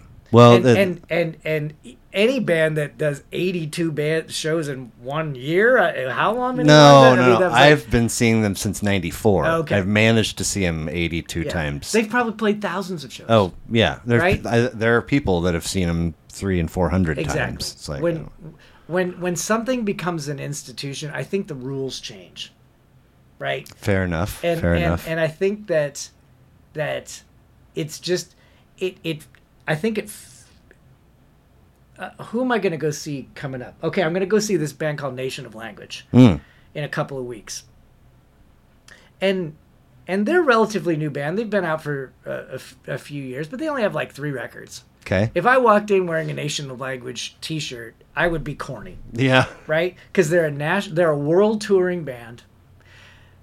They, but, and and everybody there is already in on the secret. Everybody there is already in on it, right? It it doesn't feel like you have to overdo it. Right. You don't have to prove anything. Right. You're already there. The argument that I always say for answering this question with false is the fact that we're all here together shows that we're into. So use this opportunity to show me Yeah. what else you're into, man. Yeah. Like, well, uh, and that's. I mean, I'm wearing this. We play. The Monta opened up for Twin Tribes last week. I've been waiting to wear this shirt. nice. right? Wasn't gonna wear it to the Twin Tribe show. Right. You know, if I went to another city to see them. That said, there were plenty of their fans there who did have their shirts I on. mean, That's cool. Takes- Again, I'm not gonna be the, Yeah, the, the, yeah. the guy that says that that's not Right. the right thing to do. I just wouldn't do it. Um, so uh, one question I forgot to ask, and then we'll, we got to get you out of here. Yeah. Uh, Emmaline Twist, which is E M M A L I N E, and then second word twist. Uh, I meant to ask you the origin story of the Oh. name. Okay, that's a good one. The um, there's there's something that happens with every band when they're just starting out, which is you have to figure out what you're gonna call yourself. Mm, and um, most of my bands, the names have come pretty easily. Uh, it was hard to come up with a band name for Abandoned Bells because we weren't sure what we had messed around with a couple of names, and the Late Night Callers was an instant name that that just it fit instantly, and there was no hemming about it or anything. So I was, I guess I was working from home or something, or or I don't even remember because I don't have a TV. Mm. Um, I can't remember how I saw this, but there was some news article on the TV. Maybe I clicked on it by mistake or something about this Airbnb or this this this bed and breakfast place up in the Northeast that this that this couple had opened up, and it was in one of those mansions up in the Northeast, and um, they were talking about how it was haunted. So maybe Mm. it's around Halloween. I don't know. Okay. But um, so the news article was talking about this haunted bed and breakfast up in the Northeast, and and so the person was talking about the owner was talking about the owners of the house, and it apparently was owned by a judge. Back in the eight, late 1800s a judge and his wife who moved out here from the northeast like maine or something. And she the wife was a business person. Like she started she was like the president of the first like the first female bank president in kansas city. Hmm. Um, or like a woman's bank or something like that. Something really particular that was she was, you know, a forward facing woman. Yeah. times, right? Pioneer. Yeah. And and they said it was they they said their names and I wasn't watching, so I didn't see any print of it, but I wasn't watching and so I heard them say it was owned by Judge Samuel and his wife Emmeline Twiss. And I heard it as Emmeline Twist, but it was per- spelled T W I S S. I later found out. and Emmeline was spelled differently too. And I'm like, whoa, that's a cool name. Right. Emmeline Twist. Wow, that sounds awesome. And what? She was this woman back, you know, woman uh, banker. I mean, that's pretty cool, right, for the times. So I brought it to the band, and I'm like, "How about this?" And everybody just was. Uh, there was only four of us at the time. We hadn't uh, had our our fifth member join yet. Um, uh, and everybody was like, "Oh, that's cool." And then you know the abbreviation is the ET, Ah. which kind of gets into our space theme stuff. Yes. So, um, but uh, yeah, so that's the that's Very that's cool. how that came Very about. cool. Uh, I apologize if that was in one of those articles that you're Oh, I don't know. linked to, but I, I don't. I didn't recall seeing it. So I, I don't Um, think it was. I think that's the kind of thing that everybody that that usually gets asked rather than written about. right, right. Well, uh, so the Emmaline Twist uh, Instagram page, uh, the Bandcamp has the four uh, uh, releases that we talked about, as well as merch. Um, and Yes. then Monta M O N T A Yes. also has a Bandcamp and an Instagram. Yes. and I already forgot the other outfit's name. Static Phantoms. Static Phantoms. Correct. Also has social media and a Bandcamp. That's correct. Okay. Um, man, I really appreciate it. Uh, it's uh, a little bit late in the evening Oh, for no somebody that has a, a drive home. Um, but this has been uh, a blast, and I'm, Yeah. I'm really glad that you made the time and made the trip. So Well, thank thanks, you. Blair. This this was a lot of fun. I'm I'm glad. I, I love your other episodes, and I'm glad to be included in that in this you know esteemed list of folks. so You know, as you point to that, uh, you pointed to it earlier in talking about uh, uh, th- things that I I forget the specific thing, but things that folks went through during COVID, and really a lot of variety. I mean, you've uh, folks that um, you know uh, were prepared to open a venue and had to scramble, and, Yeah. and uh, a lot of folks in the hospitality industry that had to uh, pivot and figure stuff. Folks in bands. yeah, Uh, I had one guest on here who had both parents die like Oh. back to back. Mm, yeah. Uh, and it not and it was during pandemic, but not necessarily uh, COVID, but just you know uh, most everything you could think of. Mm-hmm. Um, and it's sort of like experience in the pandemic is the common denominator for yeah. all of us. Anyway, uh, thank you so much. Absolutely. Appreciate it. This was great. Bye. Thank you. Ah, so much fun.